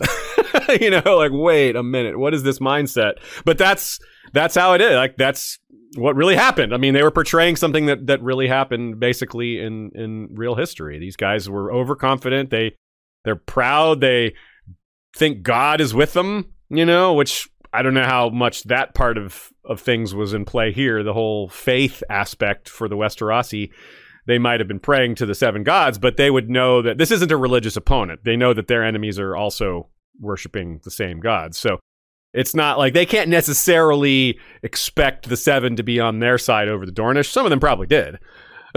but it's not as clear cut as there's two very different religions at work here. Anyway, Saladin did the same thing. He used the desert to great advantage. Didn't fight. Didn't let them f- fight head on head battles, just let them starve and thirst to death, and that's much easier. So the Greenblood, seizing of the Greenblood is really important. That's the river, of course, by having Rhaenys caused great devastation there. Maybe Daeron the Young Dragon took that lesson amongst many of the things that didn't go well during this initial Targaryen invasion when he did his you know 150 years later he somewhat learned from his ancestors mistakes. Some of them maybe he didn't learn but he, he did learn some of these other things and he had a lot more preparation for the heat and the dehydration and the water. It was still a problem but it was not something that just broke them. He was prepared for it. Now, and there's details missing from Daeron's campaign that we will eventually, hopefully, get in Fire and Blood 2, aka Blood and Fire, and we'll return to that topic then. But some of those details aren't given. It's just implied strongly that though the sun was nasty, they didn't suffer nearly as much as this army was due to better preparations. That's how it was going for the Tyrell army, very badly. What about the new Lord of Storm's End, Orys Baratheon? How is it going in the Boneway? Quote Orys Baratheon's attack fared little better. His horses struggled on the stony slopes of the narrow, twisting passes, but many balked completely when they reached the steepest section of the road, where the Dornish had chiseled steps into the mountains. Boulders rained down on the hands knights from above, the work of defenders the Stormlanders never saw. Where the Boneway crossed the River Will, Dornish archers suddenly appeared as the column was making its way across a bridge, and arrows rained down by the thousands. When Lord Orys ordered his men to fall back, a massive rock fall cut off their retreat. With no way forward and no way back, the Stormlanders were butchered like hogs in a pen. Orys Baratheon himself was spared, along with a dozen other lords thought worth the ransom, but they found themselves captives of Wyl of Wyl, the savage mountain lord called Widow Lover. Fared little better, it says. That's an understatement. they all they were quote butchered like hogs in a pen. Yeah, that's they fared about as bad as it could. That's yeah, that's. It seems like they fared much worse. I, am almost confused by that phrasing. That there must be something more to this or something. Like, I, I, like I legit wonder if there was a portion of the army that didn't get trapped between the boulder fall or whatever. Because I don't know. Yeah, it's such a it is such an understatement. I mean, technically, more men died on the way to Hellholt because there was just so many more of them. So maybe that's the point. Like up to like 4,000 men died on that march, and this was all of them that died in this one, but there's only a thousand of them. So like, arguably, that's I mean more loss of life. I don't know, but, uh, but either way, it's it is it's if you're a Targaryen or Baratheon fan, that's about as bad as it gets. If you're a Dornish fan, you're like, yeah, get him. That was great. What a win, you know? Terrain being used to huge advantage when done properly. Picture, I mean, just picture it. It says you're crossing a bridge over a river. This isn't some large stone bridge. Surely it might even be like a rope bridge, but it might be a wooden bridge or something. Anyway, so obviously there's only so many people that can cross at once. You don't have like masses of men all crossing the bridge at once. At least you shouldn't. I mean, make it a make it a big stone bridge. Still, how many people are getting across at a time? Still, what do you do when the yeah. rain, arrows start raining down? You know. Yeah, and it, it, seems as if from nowhere these arrows start raining down. It would be a panic, uh, uh, maybe, uh, but uh, uh, uh, you know, at worst, but at best, people are hurrying quickly and unable to get off quick enough to to get cover. So some people may have some shields and they're doing what they can, but then you're getting close to let's say let's say you're one of the men in that press and you manage to escape. You get off the bridge and you're retreating back away from the bridge, and then an avalanche comes at you the direction you're fleeing in. A full-blown rock avalanche and the arrows are still flying. Then you look around you and you realize there is no way out. You are completely trapped. You've got a gorge and a active rock fall and then the the noose is tightening because the soldiers that have you surrounded are getting closer as you are suffering more and as the chaos increases and as the officers are trying to get some semblance of like forming up, get your shields up, this and that, but people are just too panicked. They're probably not listening. Now, instead of just arrows, you've got spears and javelins because it's closer. By the time people are in hand to hand fighting, there's probably barely any resistance. I doubt the Wyl, uh, Lord Wyl, lost many of his warriors that day. probably very few, maybe none. It's qu- quite possibly they had zero casualties, something like that. It was, was just such an effective ambush. It's it's actually po- I would rarely consider such a overwhelming success, but th- this is possible. So, uh, and it's and part partly because it's a small army, only a thousand men, and yeah. And that made it easier to encircle them. On one hand, they didn't need as many supplies, and, and some, maybe that, that they were being smart. But if they had brought a lot of men, that would have been used against them. They brought a fewer men, that was used against them. It just just goes to show how kind of impossible the whole thing was given their given their strategy. Maybe if they had done it differently. But yeah, uh, so they, the Stormmen suffered huge losses during that portion of the conquest. So maybe this was another factor as to why his portion of the army was so small. Whatever reasons there were, though. It clearly didn't work out. The Wyl of Wyl is called Widow Lover in that quote and elsewhere, and he is named, quote, a savage mountain lord as well there. the mountain lord part speaks for itself. He is literally a lord of a castle in the mountains. His family has known the area for countless generations. He's got to know all these routes, hidden passes, tunnels, just everything. I mean, they've been there so long. They know all the stuff, all the routes.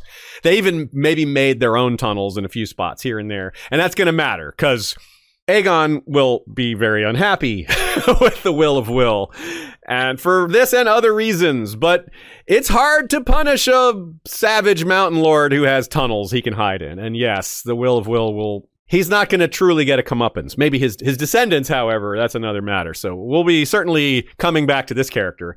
This reminds me, we we made a lot of comparisons to real world and other fantasy. It's time for one of those here. We got the Fremen and Dune.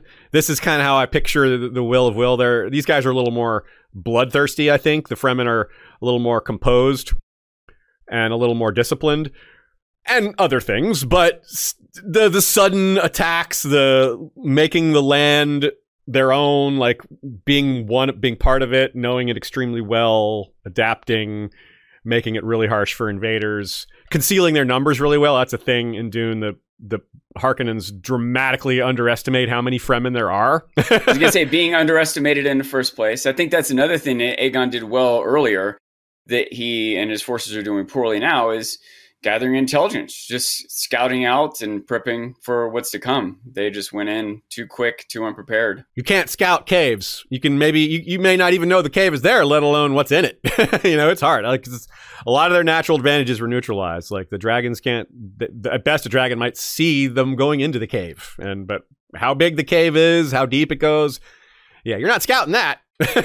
well, we saw the entrance. That's about all we know. So, and then Nina makes another comparison here about the struggle of the horses in the narrow mountain passes.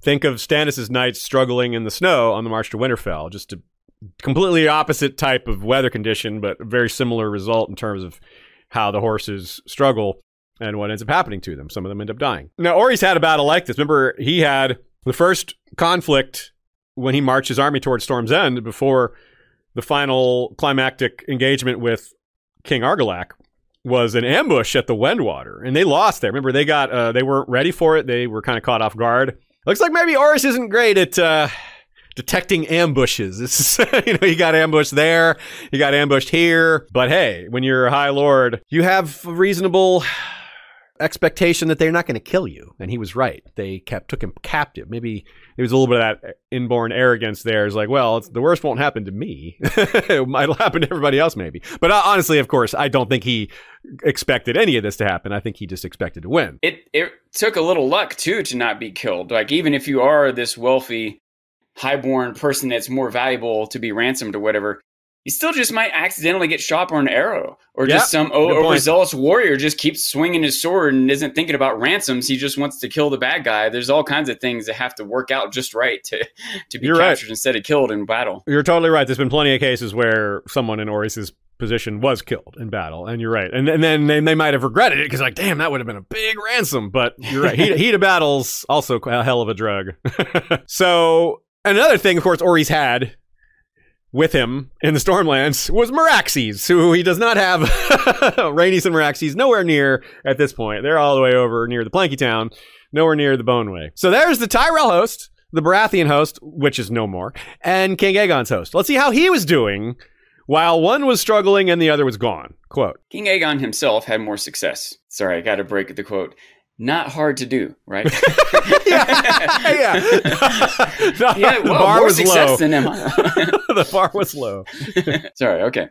King Aegon himself had more success. Marching eastward through the foothills, where runoff from the heights provided water and game was plentiful in the valleys, he took the castle Skyreach by storm. One Yronwood, after a brief siege. The Lord of the Tor had recently died, and his steward surrendered without a fight. So that's three castles: Fowler, Yronwood, and Jordayne, all kind of heading east towards Sunspear. You kind of crossed through all those. Meanwhile, though, the Tyrell host has been severely weakened and hasn't accomplished anything, and Orys's army is gone. He would have expected to meet Orys's army because Aegon goes through the western pass and goes east. So he would have expected Orys to would have come along there and linked up at some point. But of course, that never happened. He would have been left wondering what happened to Orys. Where's Orys? I don't know. And there would be maybe no word ever. They just I'm kind of thinking maybe the Wyls would have maybe sent some sent a head or two, but they might have just preferred to do nothing and let them stew and wonder. Be like, where's our Stormlander army? And as days pass, as Orys as there's nowhere true deadly silence, true deathly silence there, he'd be like, the wonder would be greater. And maybe some people in the army would be like, yeah, didn't we have Stormlander allies? Weren't we gonna? Wasn't that? Didn't I hear something about that? And then they just would never appear, and be like, well, you know, it's an art, it's it's a campaign. Things change, plans change, but it would be kind of ominous. It'd be like, what happened to the Stormlanders? Where are they? And and is that gonna happen to us? It would be much smarter, I think, to not let them know at all because they're more likely to make mistakes without the information, Mm. right? Okay. They're not sure how much water they should be preserving for this army that might come needing it. They're not sure how long they should wait before moving out. Things like this. The the the, the longer they wait, the, the the more likely they are to make bad decisions based on not knowing what they need to do next, and the worse morale gets. Yes, that's a very good point. And and there would might be attempts to keep the armies from contacting each other. That might be a p- specific plan of the Dornish is to use some of their guerrilla attacks on messengers. Like ravens aren't very useful in a situation like this because you can't send ravens to an army in the field. Now, when the army gets to Hellholt, it could maybe send a raven all the way back to King's Landing or something like that. And but that's still very slow, even slower than normal communication. And if they're going to send horse couriers back and forth, well, for one thing, that's particularly difficult when you're in the desert. Like that, you've gone all the way through the deep desert. I don't know if you can send a lot of messages back and forth, especially because you don't necessarily know where to send them. You don't know where Aegon's army necessarily is. You know, it's somewhere north of you, heading east. Um, and if I'm the Dornish, I'm doing everything I can to stop those messages going back and forth. So, like you say, Sean, the best play might be to just let them stew on it. And it's tempting to rub it in their faces because they want to. It's part of their psychological warfare is to to lower morale. But this this this restraint might actually have a greater effect. I, li- I like that thought, as dark as it is.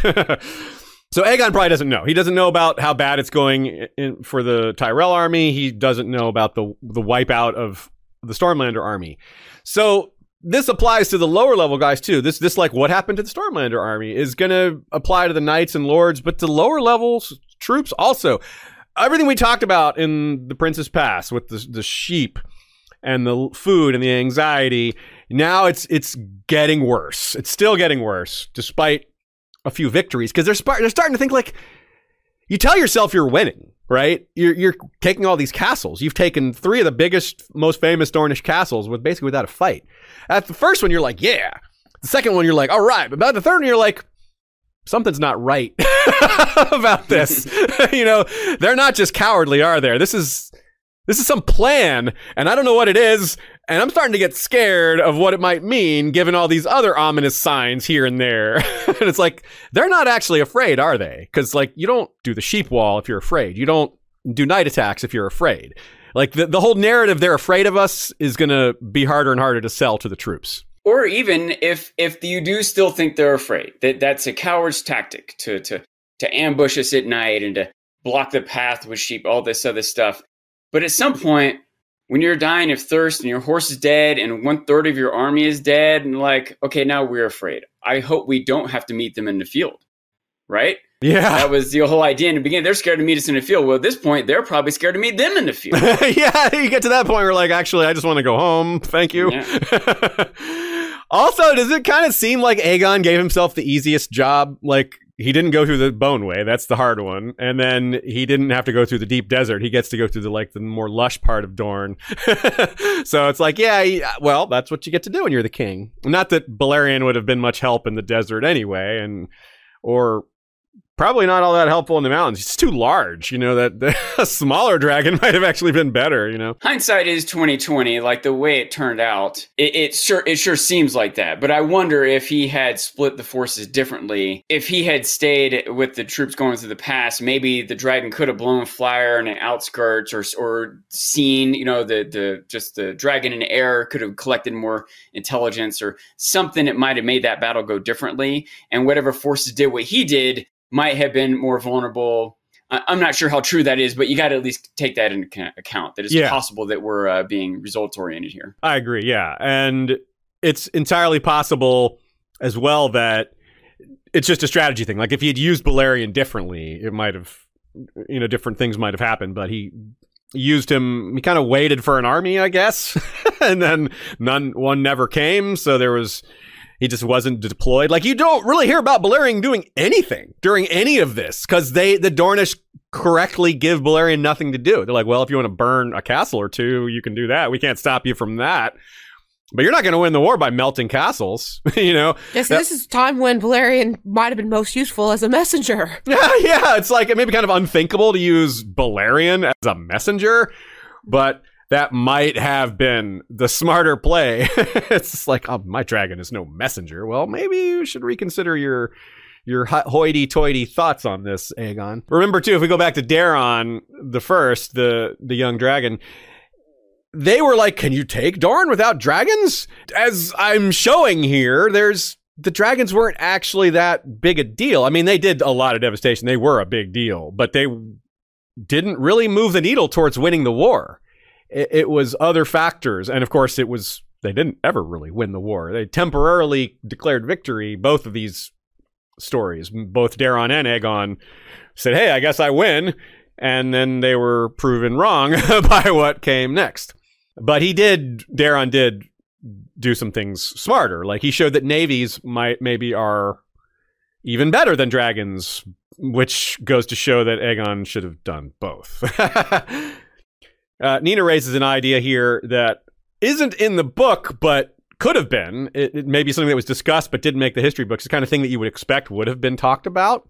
Would have been maybe Aegon considering granting primacy over Dorne to someone else, like making a deal with the Yronwoods. Right? The Yronwoods have, have always thought, even now, as far as we know, that they're superior to the Martells, that they deserve to be the top spot in Dorne. So, with that in mind, and that's a well known thing. I mean, after all, the Yronwoods did split with the Martells during the Blackfyres rebellions, right? They were like, well, maybe this is our chance to, to, to jump over the Martells.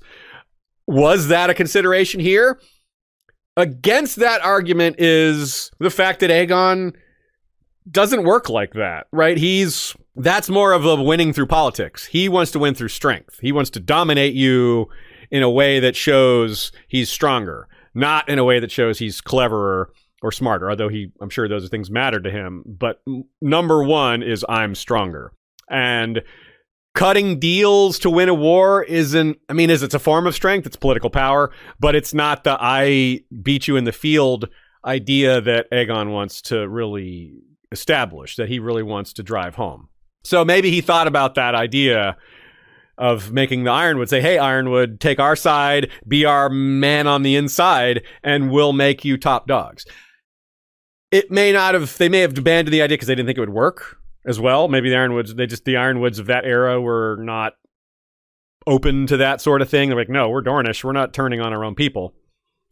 Whereas that you know 180 years later when Dorne was already part of the realm it's a different consideration for the Yronwoods of that era to join with the Blackfyres because you're really just picking one side of the Targaryen family. You're not throwing them off entirely right? That's the difference here is this is against other Dornishmen whereas it's more Dorne split in half during the Blackfyre rebellions. They're more fighting over the throne rather than each other so, uh, the Jordayne steward, in fact, when he surrendered, there's the third one, that may have even reminded them of the Tyrell surrender of Highgarden. It's like, well, maybe that's what I have to do. If, if the top house isn't going to capitulate, I make someone else the top house. That's kind of what happened in the Riverlands, too. He's like, well, the Harren the Black didn't capitulate.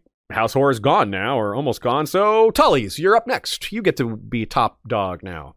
So it's not like he hadn't done sort of similar things elsewhere, but I'm not sure it's what he wanted. I think he preferred to just take on the top dog and have them bend the knee to him. Let's talk about how he declared victory. He continued east towards Sunspear, continuing to meet basically no resistance or odd resistance. he took major sites in his path, and here's what came next. Farther east, Lord Tolland of Ghost Hill sent forth his champion to challenge the king to single combat. Aegon accepted and slew the man, only to discover afterward that he had not been Tolland's champion, but his fool. Lord Tolland himself was gone. This is just weird, right?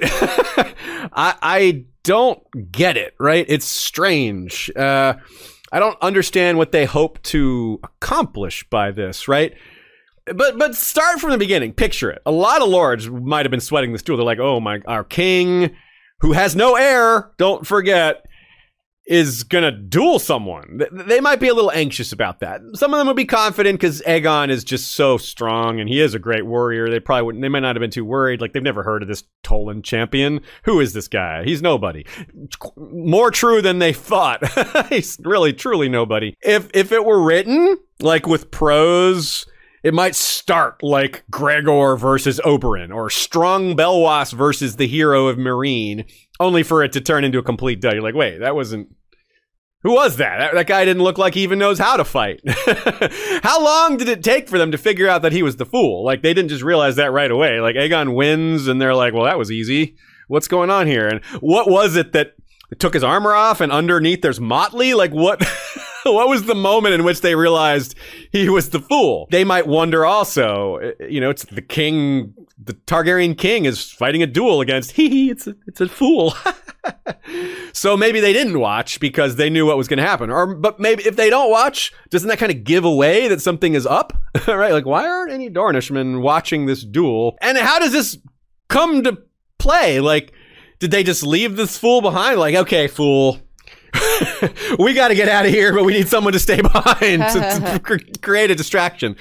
But that doesn't make a lot of sense. They knew Aegon was coming weeks ahead of time, probably. So I just, yeah, I don't, really, I don't really understand it. Was it meant to uh, to annoy Aegon, to embarrass him, to shame him himself? Like, look at this. He's killing fools. Look at how weak he is. He's got to kill fools to make himself look strong because he can't fight real warriors. Like, yeah, I really don't understand.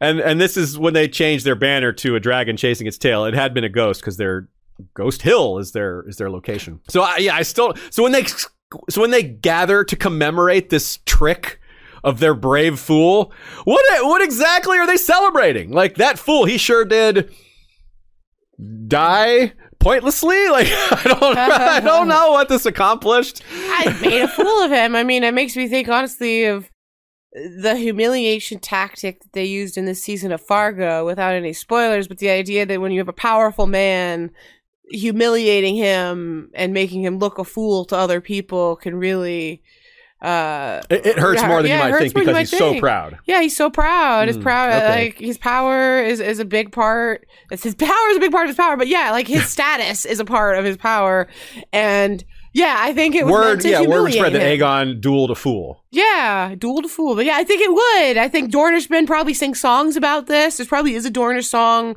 about this exact thing. It gives heart to their people. Yeah, I, I think that even if it, it doesn't stop things in its tracks, but it helps. Hmm. And yeah, so that's uh, Nina writes. Maybe it's maybe I'm assuming too much about their ability to get away. Maybe they didn't have as much warning, or maybe yeah, maybe he moved quickly, and maybe they didn't know for sure he'd come for them because he was heading for Sunspear, and maybe they they gambled that he wouldn't bother with them.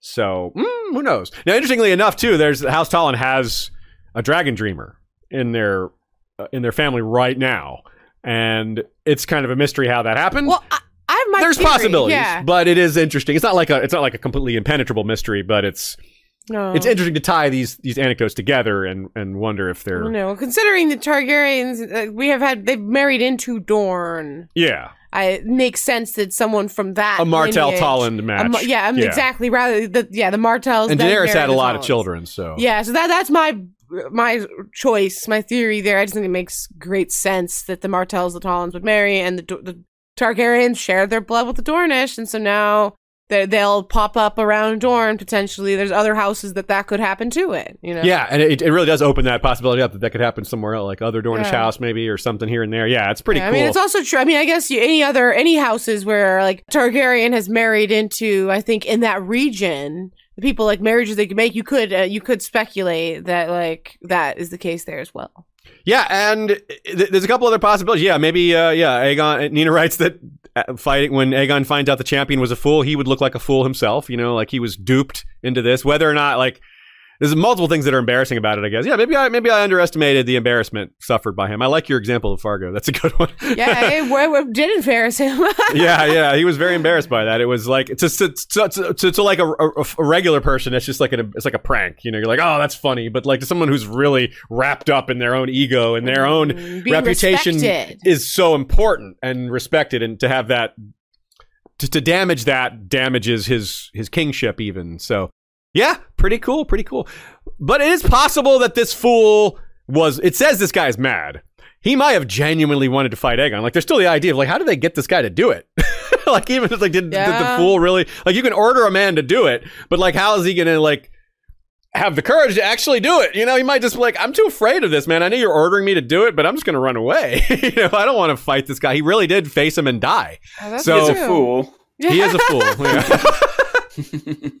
but there is, you know, there are a few real world examples of things like this. There was a a knight in William the Conqueror's army, I believe it was, who there's a story where this guy just like launched himself at the opposing army by himself in between like forays like the two armies were separated and this guy just like launched himself forward and was like naked or something i, I forget all the details but he was just someone just went mad he charged by himself and of course he died you know it was just really weird but again so many things that are weird that happen in Westeros history. There's something just as weird in a nearly identical way that happened in the real world, and which might, in fact, be the inspiration for that. And we already have a legend of Florian the Fool. There's already a popular Westerosi legend, one of the most popular stories, one of the most memorable like fables of Westeros or legends, whatever you want to call it. I don't think they use the word fable, but still, it's a it's a appropriate term. So Dorne is no, they know Florian the Fool down in Dorne. I mean, Tanselle, Tanselle the Tall, she puts on Florian the Fool as one of her puppet shows in the Hedge Knight. And yeah, any fool can be a great knight according to this legend. So maybe this crazy fool was even thinking of himself as a true Florian. Maybe they maybe they refer to him as their Florian because we don't know what this guy's name was. Florian Tolland, the mad fool. He wouldn't have been a Tolland probably, but Florian of the Tollands. yeah. So that's kind of cool. Yeah, it's kind of neat little story. It's both weird and interesting and, and quirky and, and just, yeah.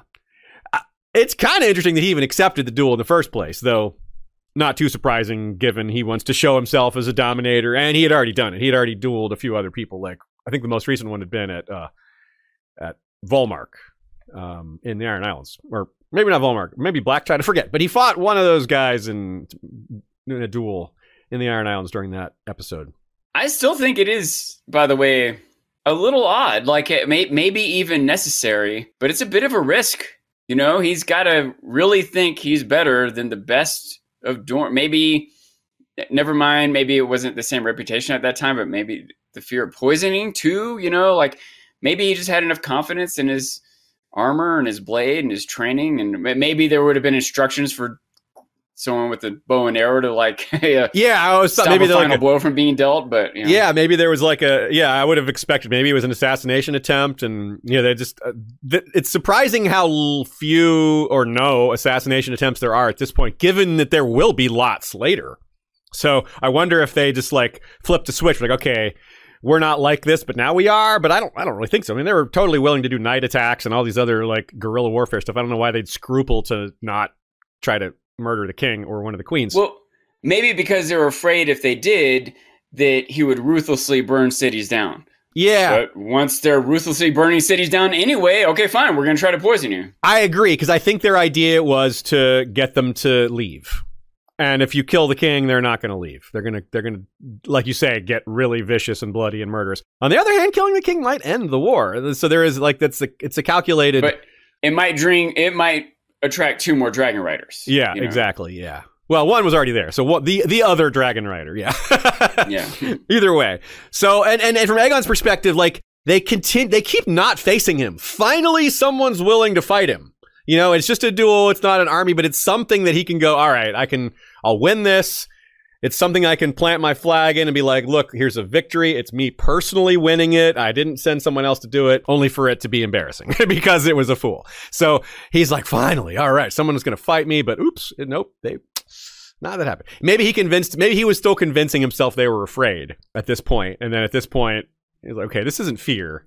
They're messing with me. They're trying to. They're just doing asymmetrical warfare, which maybe something he wasn't that familiar with. He certainly didn't use that term, asymmetrical warfare, but he started. Maybe I wonder at which point he realized that this just wasn't working, or whether they're not playing by quote unquote the rules of warfare he was used to. Whether that would ultimately result in some other outcome. Because as we're going to see, he's just going to okay, declare victory without really ever beating the people he came to beat. So it was said Lord Tolland had gone away, right? And all these other lords before. That quote continues here. As was Meria Martell, the Princess of Dorne, when King Aegon descended upon Sunspear on Balerion to find his sister Rhaenys there before him. After burning the Planky Town, she had taken Lemonwood, Spotswood, and Stinkwater, accepting obeisance from old women and children, but nowhere finding an actual enemy. Even the Shadow City outside the walls of Sunspear was half deserted, and none of those who remained would admit to any knowledge of the whereabouts of the Dornish lords and princess. The yellow toad has melted into the sands, Queen Rhaenys told King Aegon. Aegon's answer was a declaration of victory. Yeah, so it's another example of overconfidence, quite possibly. Like they're thinking, well, we win. They didn't face us, so we win. It's that simple. We've got their capital. It's like capture the flag. Like they left it sitting here. We took it.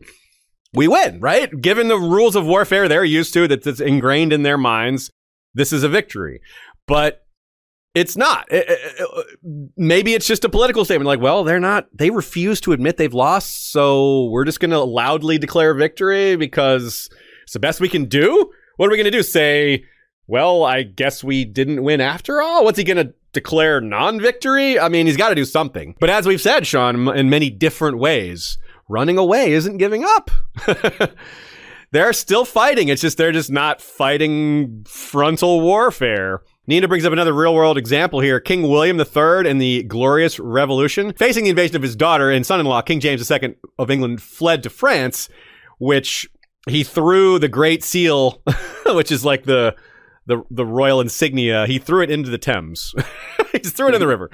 William and his government thereafter decided to say that by fleeing abroad and abandoning the Great Seal, he had abdicated. Like you, by doing that, you have declared you're no longer the king. He, they just took that as a sign of capitulation. So they just like made up a rule. They're like, if you do that, that means you're not king anymore. And a lot of people would buy that because, again, they're the ones who have the voice. They're the ones making the narrative, and no one else can argue with them. They have the armies and the, the voices and the, the pens and paper de- making these declarations. Whether the other armies and other kings and lords and ladies ag- agree with that is another matter, and the declaration isn't going to affect that over much, although it may affect some people in the middle and what side they take. So yeah, just better to it's better than admitting that that they had their strategy was a failure. Better admitting that the Dornish had outmaneuvered them. Say, hey, we're in your castle, so we win. It's a it's better optics, I guess, even though it's not necessarily the truth. At the time, it would have felt like the truth. It's easier again for us to look at it with 2020 hindsight, but why would they not think they won when they're in the castle of their opponent? Yeah, you know, yeah. so. I guess it's because there's still so many Dornish out there who had not capitulated, but I guess the rest of Westeros doesn't know that. Like from yeah, in the Stormlands, in the Reach, and taverns all around Westeros, they all they're hearing is that the king is in Sunspear now. Like, well, he must have. They might even assume some battle was won that he to do that. They might not have even. They might not have heard the part about no one was there. they just walked in. That part might not have been part of the rumor. Might have just been uh, the, some victory or other might have been assumed. So, in addition to this very sketchy declaration of victory, Aegon's plan to rule Dorne afterwards also has some very glaring red flags that I think a lot of you will identify right away here in this quote. In the great hall at Sunspear, he gathered together what dignitaries remained and told them that Dorne was now part of the realm, that henceforth they would be his leal subjects, that their former lords were rebels and outlaws. Rewards were offered for their heads, particularly that of the Yellow Toad, Princess Meria Martell. Lord Jon Rosby was named Castellan of Sunspear and Warden of the Sands to rule Dorne in the king's name. Stewards and castellans were named for all of the lands and castles the conqueror had taken. Then King Aegon and his host departed back the way they had come, west along the foothills and through the Prince's Pass. They had hardly reached King's Landing before Dorne erupted behind them. Yeah, so this is what we were saying before is that they were trying to lull Aegon into in this, into declaring a premature victory and then leaving, and then that would enable them to slaughter everyone he left behind, which is exactly what happened. Maybe Aegon thought he was clever putting in Lord Rosby in charge because that's not a Stormlander, not a Reachman. It's like, well, they won't hate him as much. Yeah, they don't have grudges against lords north of the Blackwater, right?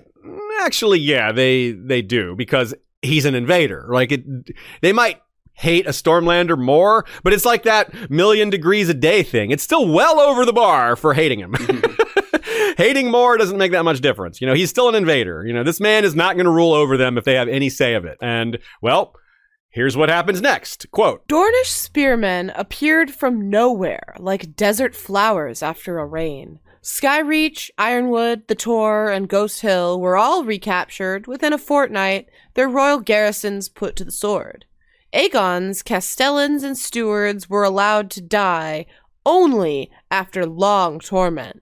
It was said that the Dornish lords had a wager over who could keep their captive alive the longest whilst dismembering them. Lord Rosby, Castellan of Sunspear and Warden of the Sands, had a kinder end than most. After the Dornishmen swarmed in from the Shadow City to retake the castle, he was bound hand and foot, dragged to the top of the Spear Tower, and thrown from a window by none other than the aged Princess Meria herself. This, to me, probably was a bit like King Viserys killing the stag in House of the Dragon, where it's just all set up for him, and all he has to do is just like stab it. They're basically holding it in place for him. this is probably what it was. Like Mary is again like in her 80s, so she probably just like barely pushes him, and they just like they set him like so he's able to topple right out, you know. But it's pretty nasty, but these are unprovoked invasions. These are home destroyers. I mean, these are this is vicious. This is vicious versus vicious, and and they're led by again ancestral foe, traumatic legends, right? Dornish, Rhoynar. They're gonna have sympathy for people who are opposing Valyrians, dragons, Targaryens on just on general principle. This is an ancient enemy. And they want to intimidate people. Intimidation, psychological warfare, all this stuff is in place. This is part of their plan because they can't win through tr- the traditional conservative frontal assault means. They have to use what they have, and this is what they have. Like what happened to Orys Baratheon's army, there was a psychological plan in mind here. It wasn't just pure savagery; it was savage strategy, strategy, savagery. I don't know. There's a word in there somewhere that can be made. it's sort of terrorism, you know, like in in modern terms or modern uh, rules of warfare or whatever. A lot of what the, both sides are doing, honestly. I was going to say, what would they have done with that Rosby guy if they had had a grudge against, what if he was yeah. a Reachman? yeah, that's that's the difference it makes. Like had a kinder end than most. He only fell to his death. Yeah, he would have been if he had been a Stormlander or a Reachman. Yeah, I think they might have tortured him more. Yeah. uh, by the way, don't don't blow off that line. Bound hand and foot and dragged up the. Can you imagine? That's Ouch. like literally being beaten with the bat a thousand times, maybe. Like every step of your body being smacked as you get bound no way Good to protect point. your face or anything you know that would be awful yeah that's that's real bad so it was called the defenestration of sunspear and the calendar had shifted to AC5 by the time it happened, so we can roughly about a year, I guess, this portion of the war was, maybe a little less. Certainly not two, though. You got to give them some style points and symbol points for that last one, as gnarly as all this is. Meria, uh, Meria doing it herself, giving, given all her infirmities and how old she is, like, it, it really shows that the Dornish will resist to the last. And, and using different means than what would be accepted northwards, right? Like, even the old women are in the fight is kind of what it symbolizes. Even the old, the oldish women who are in their society are per- perhaps the weakest, which is not true, but they might see it that way. Uh, even they will stand up to these knights, to these lords of the the other kingdoms, and that's how. That's the face that Dorne puts on this. That they will resist. Even the quote unquote weakest of them will resist and fight. And this is what happens. So yeah, so the farther south and west, the Tyrell army under Lord Harlen mobilized. Here's how we recall how difficult things are in the Hellholt. We did an episode, like you said, Sean, hardcore houses pretty recently. We spoke of it in a few places. Uh, besides that, as well, the Highgarden episode, it came up a bit. Uh, so, and remember, they th- that army already wasn't at full strength. So that was a yeah a bad time, right? so they were already weakened by who knows how much. And the Qorgyles, interestingly, another hardcore house, had never submitted at all. No one ever came to them and said, "Hey, you give up now, right?" They were like, "No, we're in the deep desert. No one even bothered to come to us because we're so far off the beaten path." So they were still like attacking Hellholt here and there, sending raiding parties in, attacking their food supplies. But eventually, they heard the the Hellholt Tyrells heard about the defenestration, got that beaten up, understaffed, sick army, and headed east to to go to Vaith and vanished. I think you all remember this one. That that's uh, been cited a few times. So all of that army's gone. All that Baratheon force gone. A, a, a part of Aegon's army destroyed as well because he had some losses here and there. He didn't go through the deep deserts and you know, but still they he left men behind as garrisons, all of which were destroyed to a man. So I'm gonna guess that out of about 31,000 fighting men that went into Dorne, only about 12,000 survived. So about 19,000 or so died. Not to mention the officials, tax collectors, all the other folks who came afterwards, and non-combatants who also died during. Because you know they weren't the only ones. You know it wasn't just the soldiers dying of starvation and, or rather, of thirst and heat. Some of the camp followers as well, and just people sharpening the weapons and providing the food, they would have been suffering just as badly and maybe even worse because this a lot of times the soldiers are considered more important. So yeah, all right, it's a decent spot to leave it. The ending of the army and the sort of finishing of the first portion of this war. Next time up, we'll start by discussing some of the strategy and why some of these things went wrong, both in terms of navies and dragons, and then get into the non-traditional aspect of this war, the part that lasted the longest, the assassinations, the uh, the subterfuge, the cloak and dagger, the really dirty and savage and bloody and brutal portions of this war that are really kind of unlike anything else in the history of Westeros. It's very unique. Maybe only A Song of Ice and Fire itself uh, fits as a parallel to some of the stuff that we're going to get into next time. You know, when you talk about a thousand men trapped on a bridge getting butchered like pigs, and then you say next time we're going to get into the really brutal part. Jeez. yeah, I guess it's not really, as it isn't worse in that sense. It's just a different form of brutal. It's a different brand of brutal. Yeah, it's more of more of the murdering and torturing and. I would say it may even be more brutal because people, because those soldiers all were soldiers going to war. And, you know, I guess maybe they didn't all exactly volunteer for it, but a lot more innocent people get destroyed. You know, we, I mean, I guess it was also pretty brutal to burn Planky Town and, you know, all these other things. So I, I do think that there is some similarly brutal stuff coming up. Yeah, I think so too. So if you like brutality, we've got the stuff for you. Come back next time. Well, there won't be a new recording next week. We will be at MagFest in Washington, D.C. So if you're going to be there, come say That is hey. the Music and Gaming Festival. That's to right. be clear. Yes, MAG. Just M A G. There's no other letter at the end of that. Yeah, music and gaming. So yeah, if you're in Maryland area, we will be there.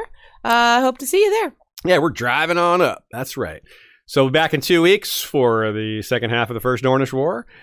And the today's trivia question. Remember, House Tolland is now a dragon chasing its tail, but it was a ghost for Ghost Hill. That's right. Uh, which is one of the only reasons we know ghosts are a thing in all of Westeros, because the only other t- ghost I can think of is Jon pretending to be a ghost by covering himself in flour. So that clearly that's a thing that he And was the- trying yeah, to and be. the, and the word "ghost of High Heart." Yeah, the word comes like, up in other- like but you're them right. Saying it, But you I mean, know. like the personification Yes. of a ghost. Like, what do they look like? Like we think of the Yeah. sheet, you know, the white. I think they sheet look like a big white dire wolf. oh, yeah. with red eyes. It never makes a sound. Mm. Oh yeah. so that's yeah. So I so I don't know. So I, when I picture a sigil of Ghost Hill, I'm like, what is that ghost? What did it look like? Was it like a Casper, or was it what does a Westerosi ghost like was image Slimer. look like? It was Slimer. It was green. yeah, yeah. Well, it's a green dragon on their new one, so it would, it would be consistent to have a green ghost. So yeah, huh. Other episodes that you might want to check out to keep immersed on this topic include Nymeria, both one episodes one and two. One day we'll do the third one, which is her conquest of Dorne itself. The first two are the different phases of the Rhoynish Odyssey. Daeron the First, the Young Dragon, we've got an episode on him. We talked about him a few times this, this episode. We mentioned the Highgarden episode. We mentioned hardcore houses a couple times, but there's so many other Targaryen related episodes and Dorne related episodes you could find in our catalog. Anything from ancient Dorne all the way to uh, episodes about Valyria and Valyria uh, Targaryen related houses like House Velaryon and House Celtigar. And of course, don't forget the Last Storm episode available for patrons and members only, and the Red Kraken episode, which takes place during the Dance of the Dragons and is such a story that functions on its own that we decided to tell that tale separately. It's a it's a bonus episode, and we did it with Radio Westeros alongside the rest of our Dance of the Dragons series, which is available to everyone. Yes, right. Red Kraken and Last Storm episodes, good example of bonus scripted episodes you get by joining us on Patreon. And thanks to those of you who do support us there and on Spotify. You get those bonus episodes if you're a Spotify subscriber as well. Thanks again to Nina for the great notes, lots of great takes on You have a politics and parallels and history. I have a cat in my lap currently. Oh, look at that. I, yeah, she's black, so we can't tell very well. That's a camo cat right there. Well, even when you do that, it's hard to tell she's Thank there. Thank you. We yeah. People asked, so there you go. I'm glad to see our live viewers want more cat action because we do too. We like it when you all remind us. I think the cats like it too. They know. Somehow they know that there's a live audience. I don't know if you can hear it purring. Aw, Put it close to the girl. speaker. Mm. cool. Well, everybody, I hope you have a excellent week. We appreciate you listening and being a part of our community. Thanks as well to uh, Michael Klarfeld and Joey Townsend and Jesse and Bran, everyone who helps us with the music and audio and maps and all the great stuff that helps make our show look more professional. We will see you next time. And you know what to do. Until then, I say it every time. I'm not going to stop. Valar, reread us.